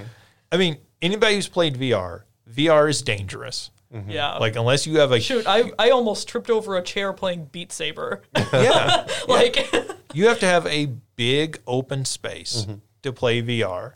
And if any sort of thing where it has you jumping around and doing the sort of things you do in a Assassin's Creed game, it's hard to imagine how mm-hmm. that's going to translate Yeah. and be fun in any way. So I, I guess we'll see with that. I think people are going to end up with some broken bones. Uh, they showed off a new Netflix series called Captain Laserhawk: A Blood Dragon Remix. I have no idea what this show is. it is the name just makes me think of silverhawks and i'm like i don't think it's that it is somehow based around uh, the Far Cry Blood Dragon. Was it Far Cry Three that had the Blood Dragon expansion? But it doesn't look anything like Far Cry, so I don't know what this game actually is. Um, let's see. They showed off Avatar: Frontiers of Pandora. This is Far Cry with an Avatar paint job. Um, so instead of normal bases and everything, you are playing as one of the um, the Avatar characters. The nu- what, what are they? the, Navi. Yeah, the Navi. uh, the blue skin people Surprised to remember that. Um, I, I think I read something about this is an extension of the movies too, and it counts as like canon and part of the movies. yeah, so I think it's taking place at the same time that the second film takes place. You're not playing as the film characters, um, and it looked really pretty. Um, it looks an awful lot like a Far Cry game. You're freeing up bases and everything, and um, you know, deciding if you're going in guns blazing or playing more stealthy and everything. You're playing it from a first person perspective. It looks cool. I mean, but it's kind of hard to tell. You know, it looks like if you hate the Far Cry games, this isn't probably going to win you over. But if you love those games, this looks like at least something slightly different with those games. Um, and the thing that really stole the show for Ubisoft was Prince of Persia: The Lost Crown. So I think again, this was something that was shown off at the PlayStation show or maybe um, Summer Games Fest show. So we talked about this last episode. This is a 2D side-scrolling uh, Prince of Persia game, but it is apparently a Metroidvania with like an open map that you're exploring. And the word from multiple people that were there and got to play the game is that this game is amazing and that it plays amazing and that um, what you saw in the extended gameplay that they showed at Ubisoft that they didn't show at Summer Games Fest show is just how quickly your character is moving around. So like you're fighting bosses, but like you're dodging and parrying those bosses uh, super fast all the time. You know, I think I originally said the trailer had segments that looked like they're out of Celeste or Super Meat Boy. Apparently, that is just how the game plays. okay So think of a, um, a Metroidvania set in the Prince of Persia world that plays like Celeste or Super Meat Boy. Um, and that seems to be what this game is. That looks really cool. Um, let's see. Uh, last big show here to talk about real quick, and this one did not have much to show, was the Capcom showcase. They show off some more footage of Dragon's Dogma 2. They showed off a little bit of Pragmata, which is a game, I guess, that had been previously announced. I don't remember this game being previously announced, but they showcased this and then at the end said, Our apologies, this game is going to take longer to deliver than we planned. We're sorry. oh and it was like, I, who are you apologizing to? Like that one person out there that was waiting. yeah, that one person who knows what pragmata was before this. Um, Ryan, I did think of you because they announced uh, the Apollo Justice Ace Attorney trilogy. that I'm looking forward to. So this is the fourth, fifth, and sixth game in the Ace Attorney series. They're packaging those together. They're redoing the graphics and everything like they have previously done. Um, so that's pretty cool to see that they're those games must be selling well. That they're putting out a whole new collection of those. Um, they talked about Path of the Goddess and showed off some more footage of that, which seems to be a uh, third-person action game um, set in medieval Japan, I guess, uh, with some fantastical elements. So there were like gateways that were being opened up and closed and that sort of thing. Um, and that was really that was really like the big things that were shown off at the shows. We didn't talk about every single thing. There's a ton more, uh, you know, DLC and different things that got announced. But those were the big announcements. So one thing I wanted to say about Dragon's Dogma 4 is they talked about it a little more, and they said the world is going to be four times the size of Dragon's Dogma. Now, Dragon's Dogma was huge. There was a very, very large area, and the part that this worries me about is that fast travel was really difficult. Like you had to buy one item that would break every time you do it, and there's only limited locations where you could do it. Um, and then, like, so I'm playing Tears of the Kingdom now, and anytime you get a shrine, you can teleport there. I love that, and I'm used to that now. So, like, I'm hoping that they fix the fast travel a little bit more from from Dragon's Dogma. Yeah, it's the concern I think with a lot of games when they announce, "Oh, this game is going to be a bigger world," is well, is there going to be anything interesting to do in that world? Yeah, yeah, Um, so they, you know, Spider Man, they've come out and said, well, the world in Spider Man 2 is going to be twice as big as Spider, the original Spider Man. Okay. Is there anything interesting to do? Yeah. Mm-hmm. Because it's really fun to swing through that city, mm-hmm. but if there's nothing to do for large stretches of it, mm-hmm. then Is it bigger just to add Yeah. space, or is it Right. actually bigger for plot reasons? yeah, yeah, I, most games I'd rather be denser than bigger. Right. Yeah. Yeah. Agreed. More stuff to do in them. right. And and they did answer a question that we had last week too um, about the bridge and the physics. So now you can choose to break the bridge to hurt to fight the enemy or not break it, right? And a lot there's a lot of physics in the game where you can choose to use the physics around to help with. So I think that's really interesting. I'm glad that it's like that and it's not just like a pre-recorded bridge break. Right. Yeah, that sounds really cool. Um, that was the coolest part of that original trailer. Yeah, To me, yeah. at least. I was like, oh, if they're doing that, that's really cool. Yep. Um, all right. We do have a few other items that came out. You know, obviously, most of the video game industry was in Southern California and the LA area uh, for all these different shows. So we do have some more news that has come out. Uh, Todd Howard has confirmed that the Elder Scrolls Skyrim has sold over 60 million copies. I think this is particularly interesting because it was just, I think, on I'll last say. week's show, we were talking about The Witcher 3 had sold over 50 million. This feels very much like the snobby neighbor who comes in and is like, "Oh, well, you just got a 2023 car. Well, I got a 2024 car." but you know the thing that is really interesting to me about this is that it's only a 10 million copy difference there mm-hmm. right like the difference is 50 and 60 million. Mm-hmm. like skyrim i feel like first it's been re- released mm-hmm. and re-released like 10 times I would say. Yeah. I remember people talking about Skyrim when I was in sixth grade. You know, like oh man you're gonna make me feel old I know, I Um, but it's like, like you said, it's it's just been released and it's been out for so long and it's been re-released and dang, and i feel like and it's Witcher the, Three is that close. and i feel like it's the game at this point everyone owns a copy of yeah, right? Like everyone owns a copy of that somewhere, and you know, and it seems weird that The Witcher is that close. Um, you know, if you told me The Witcher was at 50 million copies and Skyrim was at 100 million copies, I'd believe you, Yeah. right? But like to think that they're that close, and I think again, going back, that really says a lot about that television show. yeah. How many copies of The Witcher 3 got moved because of the Netflix series? Um, and I think that has to be a significant pusher of the success of that game Yeah. to be i- i- that said, close Sky- to Skyrim. Like I said, Skyrim I've been hearing about for ten plus years. Witcher I had never heard of until the Netflix show. Yeah, I, I think you weren't alone in that. Yeah. So, anyways, good for you know, good for both of those franchises. Um, let's see, Capcom has they had their 40th anniversary on June 11th, and as part of that, they launched a new website that has uh, some playable games on it. I think there are currently six playable games on there, including Final Fight. Um, you know, which is a game that holds a special place in my heart um, because I remember spending a lot of time and money playing that game in the arcade. So you can go play that uh, on Capcom's website now. Um, this next one I just think is amazing. This just made me giggle. Uh, McDonald's is celebrating Grimace's birthday. so you've probably seen ads for this where they have a Grimace milkshake, which is purple.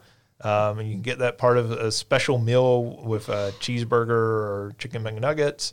Uh, but the thing that's really cool for our sake is that they have released a Grimace's birthday game. And you can play that game on a web browser. Uh, you can play it on your phone, actually, which is how I played it.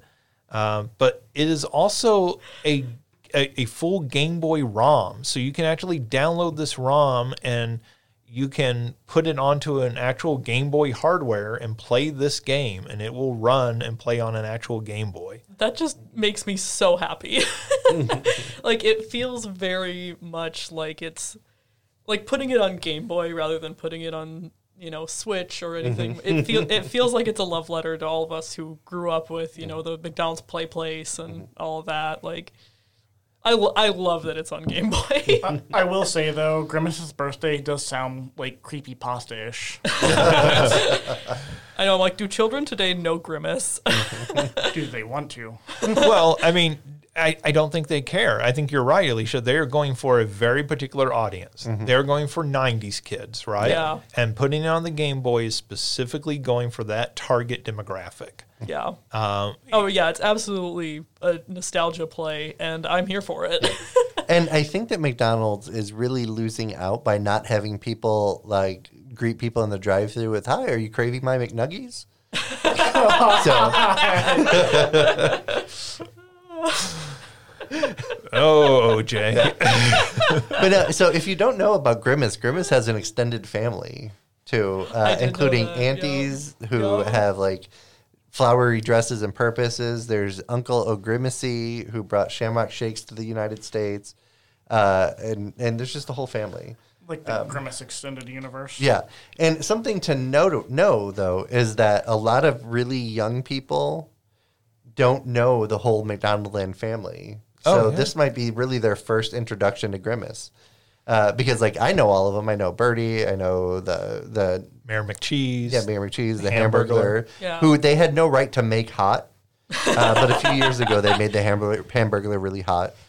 Uh, and um, because he was very specifically not hot before, and then they made him hot. That's who I was thinking of when you said hot. Like, Uh, Yeah. uh, what? No, no, there, there's a new one, and he's hot. Um, oh no, he's hot. yeah, he's very hot. He's very attractive.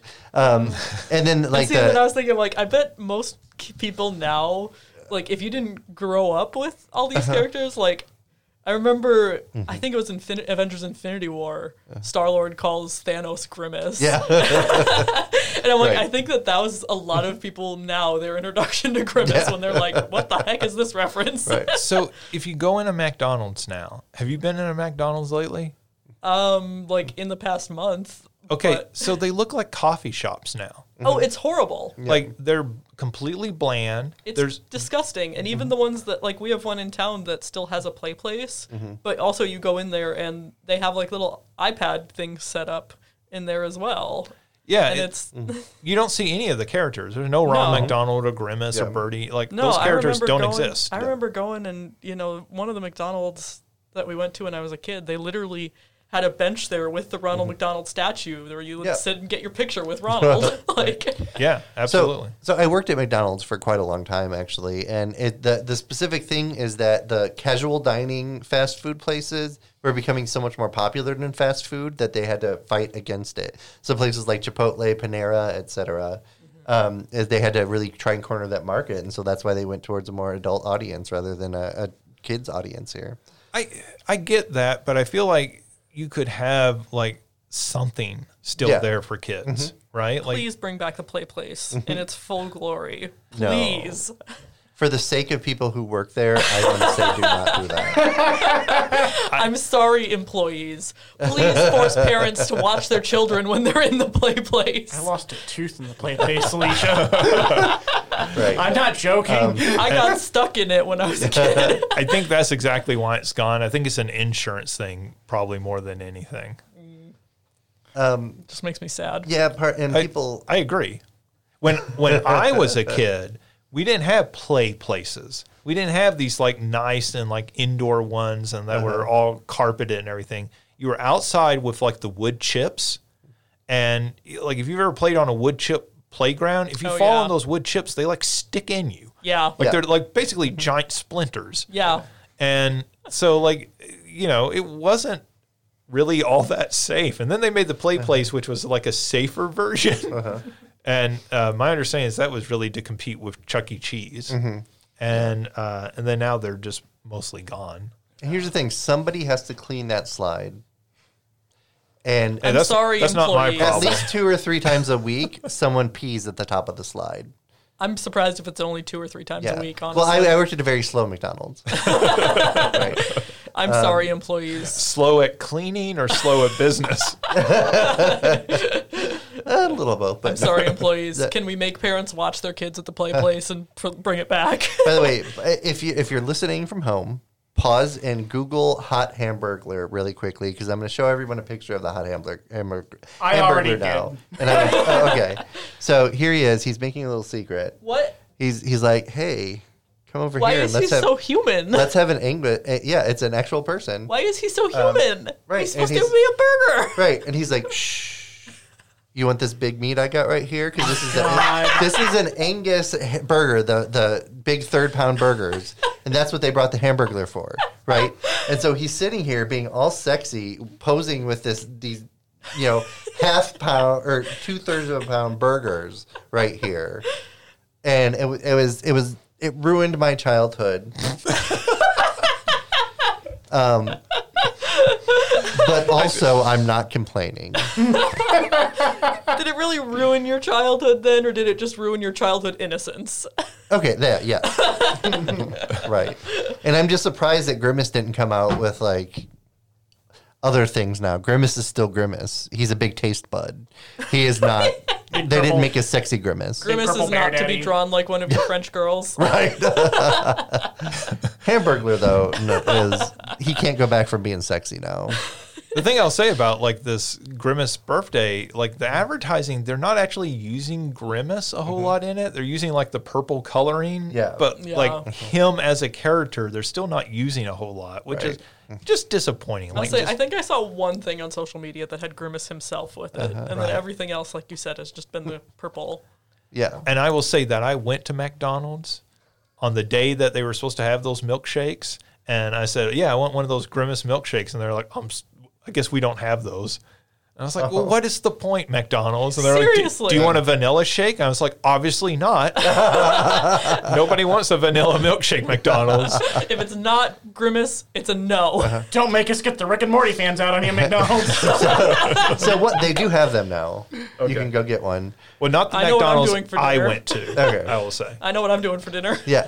So so two is they're they're berry I'll, flavored. I'll meet you up. We'll milkshakes. You're just So- gonna get a message in our group chat in like three hours. Hey, I, I, I'm not kidding. I will. I will meet you at McDonald's for Grimace milkshakes. Well, so I I haven't had one yet, but uh, I talked with a friend who works at McDonald's, and they said that it's berry flavored, but you don't know what berry it is. It's just it's berry flavored, but it's not actually resembling a berry. I mean, it's I was kind of thinking like- like, grape. Yeah, would have been my. it was not. It's not grape. Okay.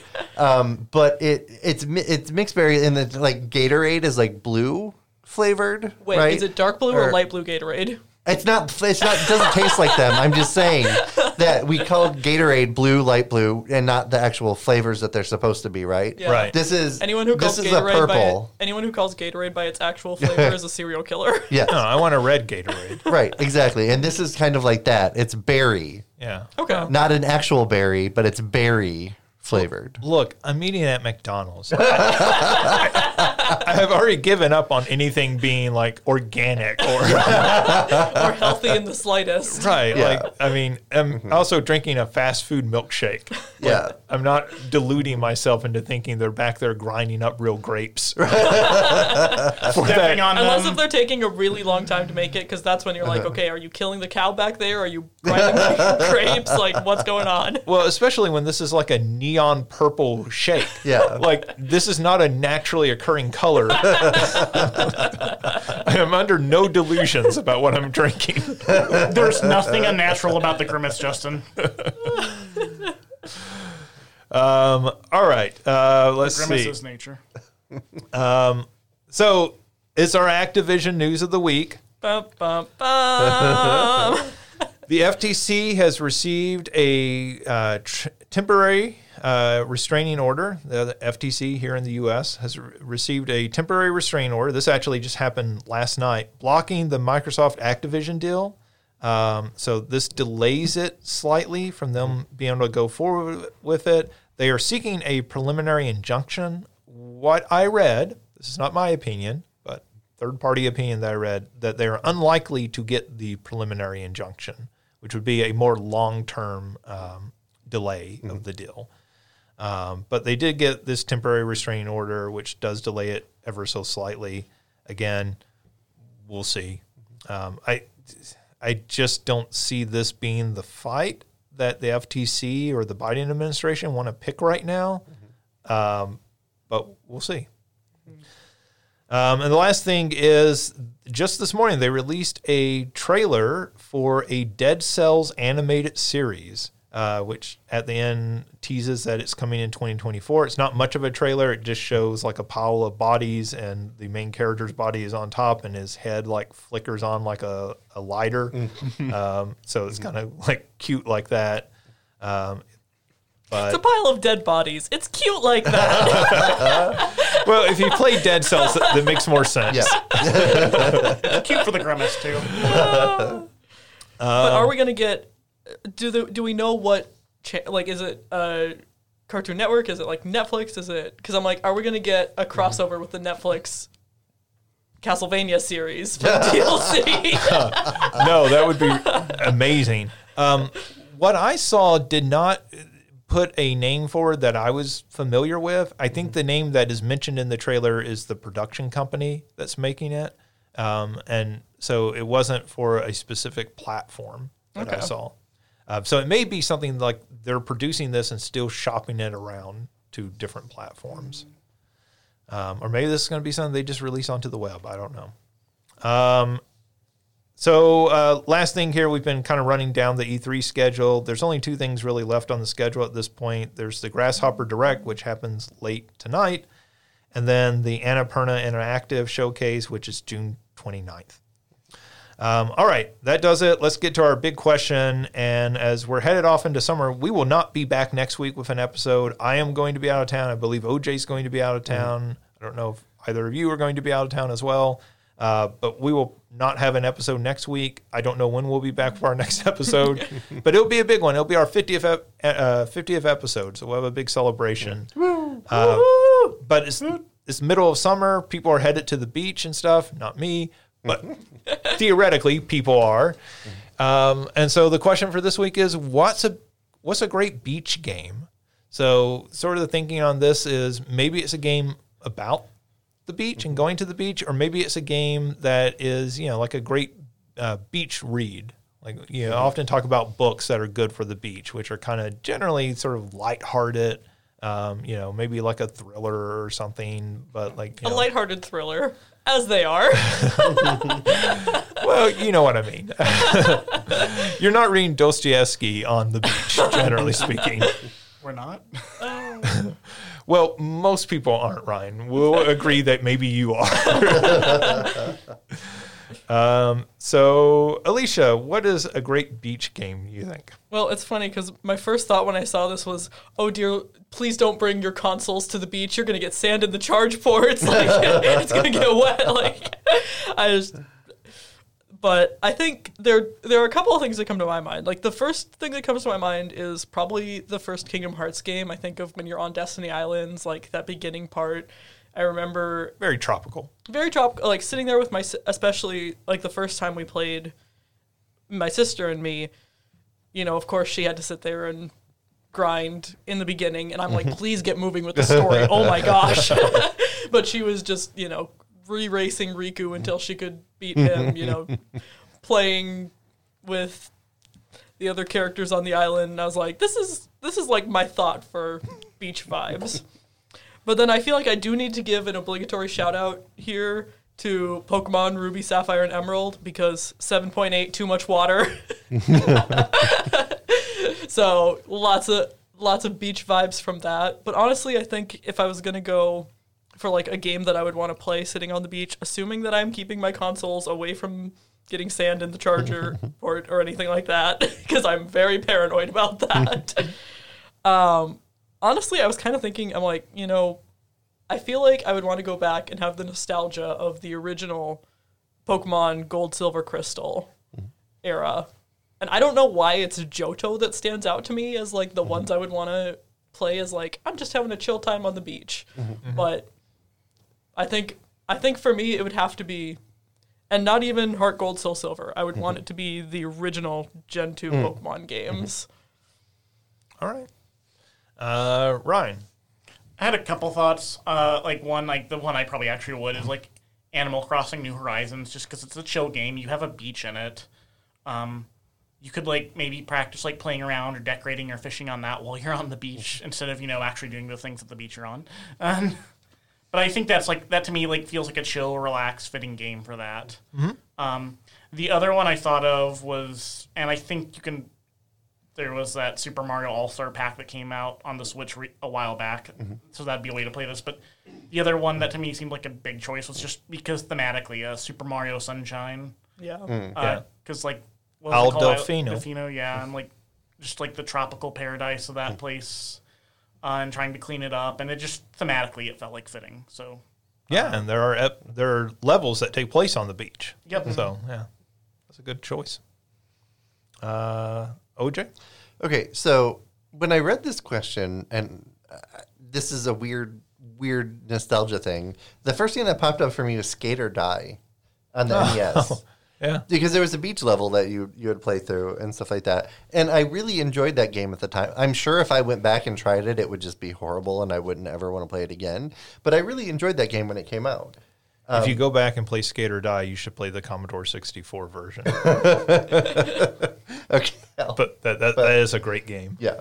Um, so yeah, that's that's what I thought about when I thought about a game on the beach, and that's all I've been able to think about, which is seems a little weird to me because I know there've been plenty of games on a beach. But then also thinking about the what was the the game that just came out too, like a dragon with infinite wealth. He woke up on a beach naked. So I mean, I, guess I it seems like it might be a great game. I don't know. I don't even I've never played any of the any of that type of game before, but we'll see. Um, but as far as something to play on a beach, I would think some some type of like match three game would be really nice for being on a beach because you don't have to give it a whole bunch of attention. Like if someone starts playing volleyball, you can just turn and watch them and not have to worry about the game. If a bird flies over, that that's all um, all you have to do. And I, I I always think that a lot of stuff is going to happen on the beach. It may or may not, but I also like to just like kind of people watch, watch and sit back. So, so uh, that's what I was thinking. Like a match three game would be really nice to play. Maybe Candy Crush. You're thinking of the beach versus MTV Spring Break. Yeah, like your your, Yeah. your imagined version in your head when you're headed to the beach is Yeah. this is going to be MTV Spring Break yeah. versus the reality, which is is just the beach. yeah, which is fair. And I, so I grew up on Lake Michigan. Uh, so the beach was very different than MTV, but I still Sure. think about if I'm going on vacation, I think about that spring break type stuff. yeah. Uh, so I'll just make sure I go to the beach on spring break, and then so I can people watch then. Because I did love MTV Spring Break. I watched it every year. Yeah. Um, so I wrote this and then I stopped and thought about it. And I think the most obvious answer for me would be Dead or Alive Extreme Beach Volleyball. the game where you um, have characters who play volleyball against one another and then you can like buy them gifts of new bikinis and give them to them. and then there's a photo mode because, of course, there is. Oh my gosh. the fact that that game ever got made is one of the most insane things in video game history. And it got made based on a very popular franchise, right? The Dead or Alive uh, fighting games. So I, I just think about like, you know, would we get a Mario game? Are we going to get a Ma- Mario? so, so Mario Party 4 and 5 at least do have beach volleyball. yes, but you aren't able to give like Peach like new bikinis and take pictures I mean, of her. I mean, there is nipple percent in Super Mario Odyssey speed running, so Okay, Alicia. Just trying to give Mar- give Nintendo some benefit of the doubt there. So Oh, you can give Nintendo have okay benefit Alicia of now. you can give Nintendo benefit of the doubt. It's Nintendo fans, you can't. Well, yes, definitely. They are they are a bunch of perverts, as we all know. Um, and then the other game I thought of was uh, Link's Awakening, um, because that Oh, is yeah. on a tropical island and there's the beach and everything on there. Uh, but I, I do think like if I'm thinking of a beach game, it is Dead or Alive is the one that comes to mind. Unfortunately, I feel like my mind's been poisoned. The the other one I guess I I didn't think of before would be Windjammers, um, because you do play that at least on a couple of different beach levels, and they have the beach games like with the dog and everything where you're throwing the um, throwing the frisbee for the dog. So I guess that's a good beach game as well. So the, your Dead or Alive one reminded me of a game that came out a long time ago. Uh, it was on PlayStation 2, and it was BMX XXX. Yep. Uh, and so you could, when you were talking about, you can buy and take pictures of them with the uh, bikinis that had that, and you could also have like boobs out in the, in the game at Yep. some point. So uh, yeah, a P- PlayStation Two game. I remember parents coming and like because I worked at Blockbuster at the time, and their children complaining that, or their parents complaining that children just came in. Because uh, so in the Blockbuster accounts, you could say my children are allowed to get mature games and stuff like that, and people and so, like people said, yes, my parent, my kids can get mature games, and then they would get BMX XXX, and they were like, you just showed my my four year old titties, and I'm like, well, you you you You're like, said it I was didn't okay. show them anything. Yeah, you said it was okay. Ma'am, I do not have those. Yeah, but uh, so but yeah, that's that's what what I thought about too. So I think about Skate or Die and BMX XXX with uh, all this nostalgia. We're talking about the beach. Yeah. The I love difference that this is like the stuff, and I'm like, you know, the last time I was on the beach was when I sat and listened to a two-hour audiobook of the Final Fantasy VII novellas. Alicia, I'm only saying this because you brought it up earlier. That is one of the nerdiest things I've ever heard. Going to the beach to listen to an audiobook of Final Fantasy VII. yeah, that was where I listened to the On the Way to a Smile Shinra chapter. yeah. Uh, the difference is Dead or, I mean, um, Skate or Die's is actually a really good, great Yeah. game for its Yeah. era. BMX Triple X is a terrible game. Yeah, they just wanted to show titties on a game. As that's the whole reason the game was made. Well, I mean, it was they were making the game already, and they the previous games in that franchise were not selling. So that was a previous series of it, it was sort of a takeoff on um, uh, Tony Hawk, but with uh, with bicycles. yeah. And the previous games weren't selling, so when they were mm-hmm. in the middle of developing that one, they were like, "We have to do something different. Mm-hmm. What if we just put, you know, nudity Yeah. in this one?" Let's show pixel titties. Yeah. I think there were like video clips in there too you could mm-hmm. unlock. Just have this um, image of Hank yeah. Hill going, whoa! I think that was happening at a lot of homes. Yeah. when little Billy brought that home and his parents going, What did you get? And he's like, I got a BMX XXX game. and then parents being mortified. Yeah, I'm because just a lot of imagining like OJ, you've talked before about like playing video games with your, your parents watching something on the TV and then, t- and then the video game TV directly below it, and Yeah. like you're playing that game Yeah. and suddenly So, because a lot of a lot of the young people didn't realize that XXX meant like pornography. They thought it No, was they like, thought, like, extreme, extreme sports yeah, and- BMX XXX extreme. But no, that's not what it was. That's really funny. Like we, we really poisoned an entire generation. Yeah. didn't we? Everything in the '90s had to have you know, like we're going to drop the E. It's just X stream. It's Yeah. the X Games. Yeah. Yeah. I can completely believe a kid would. I would walk say in. I feel like I I feel like now that you brought that game up, I remember it, and I never mm-hmm. played it, but I remember seeing it, and yeah, never would have guessed at that age that it was going to be nudity. Yep. Yeah, there's there's a few games like that that you know. There's always games that get sort of released independently, but like that actually got released onto consoles and everything with nudity and stuff in them. So there was um, there was uh, what was it the Man game, um, which was sort of a a take on Jackbox meets uh, Girls Gone Wild, and so. It was like a oh no! it was like a trivia game, but like you got rewarded for getting the trivia questions by clips that were basically from a beach. So like I guess this is uh, another beach game, Um, but it was like girls at a beach flashing you their breast, and the thing is that game ended up getting pulled from shelves because they did not actually have the rights to uh, Oh. like the signed off. Uh-huh. And I think actually it went further than that. I think some of the some of the young women were actually under 18 Oh. Oh, oh man! and had had lied and signed off on a form but like mm-hmm. weren't actually of age to mm-hmm. be able to sign off right on that. And That so is just a nightmare. that game got that game got pulled. I think that's the correct story of why that game got pulled. Um, and but like you know that was another attempt. So they they keep doing this every. I, I feel like in the like late '90s, early 2000s was kind of the mm-hmm. heyday of like, let's put nudity in video games. This will Yeah. sell it to like more people, and not. Mm-hmm. It was like this sort of insecurity that video games weren't enough just to sell to mm-hmm. people that you had to you know throw something else in there. And of course, sex hmm. sells, but you know like pornography is very different than like the shows you're watching mm-hmm. on Apple TV or HBO. Mm-hmm. I mean, Is maybe different not from HBO? fair point.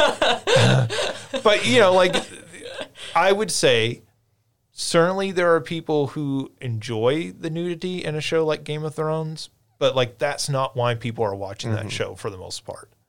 Right? Um and this, Well, in something like Game of Thrones, you know, I, I have not watched Game of Thrones. I might read the books one day, but I refuse to watch the show just because I know how bad it gets. yeah. But from what I've heard, it's real like the nudity and all that is a lot more extreme in the first couple seasons for the shock value to get people hooked, and then once you get further in, like you said, pe- people weren't really watching for that. Right. Well, it's like The Sopranos, where you know their um, their sort of base where they operated out of was a strip club. So there would just be scenes in that show where you have these characters having these like very in depth conversations. In the background, there's some woman dancing topless, and you're like. It is it's almost a distraction while you're watching it. Like, get her off the screen. Mm-hmm. I don't care anything about what she's doing. Like, I understand there's a, a minimum amount of nudity you mm-hmm. have to have in every episode, but like The HBO clause. well, the oh, this is off topic, but like uh, the TV show Party Down that was on uh, originally Showtime. Um, there's a famous story from that show, which is the sitcom about uh, out of work actors working for a catering company in Los Angeles. It's a very good show, and lots of like up and coming actors were on that show uh, when it originally came on, like Adam Scott and Lizzy Caplan before they got really big. Um, but the thing that's really funny is they were producing that show and they made the first few episodes of the season, and the network came to them and said, "Hey, there's nothing to sell people on this show. Like, you need to put more nudity into this show." And they were like, "We're caterers. Like, how are we going to have nudity in our show? Like, That's the best response to that demand. And they're like, We're "No, no." you need to work it in there. So there's an episode of that show that takes place at the uh, uh, Adult Video Awards, and the entire reason they wrote that episode was just to get nudity into it. oh my gosh. So there's just like porn stars walking around nude in the background of that episode, and it's still this just like dumb sitcom. Like, it takes place at those awards, and I love that story. Like Oh my the creators of that show just going, "We don't know what to do." um, all right, that's completely off topic. Um, and but that does it for this week's episode. As we said, we uh, will not be back next week. I don't know when the next episode will be because there's people moving in and out of town. Then we're coming up on holidays with Fourth of July, but we'll be back soon with another episode. That will be episode 50. So we'll try to actually get everyone into a room and actually do a full episode for that because that'll be exciting. 50 episodes. That's pretty amazing. Like uh, basically a little less than a year and a half, we've got to 50 episodes. Uh, especially when you consider all of our schedules and everything, like meeting up for that. So that'll be exciting to do. That'll be a big milestone. Thank you again, Alicia, OJ, and Ryan for being here. Thank you, Justin, for doing this. Uh, well, you are welcome, Alicia. um, we'll be back soon with another episode. Thank you for listening and check out sleukygames.com. Bye.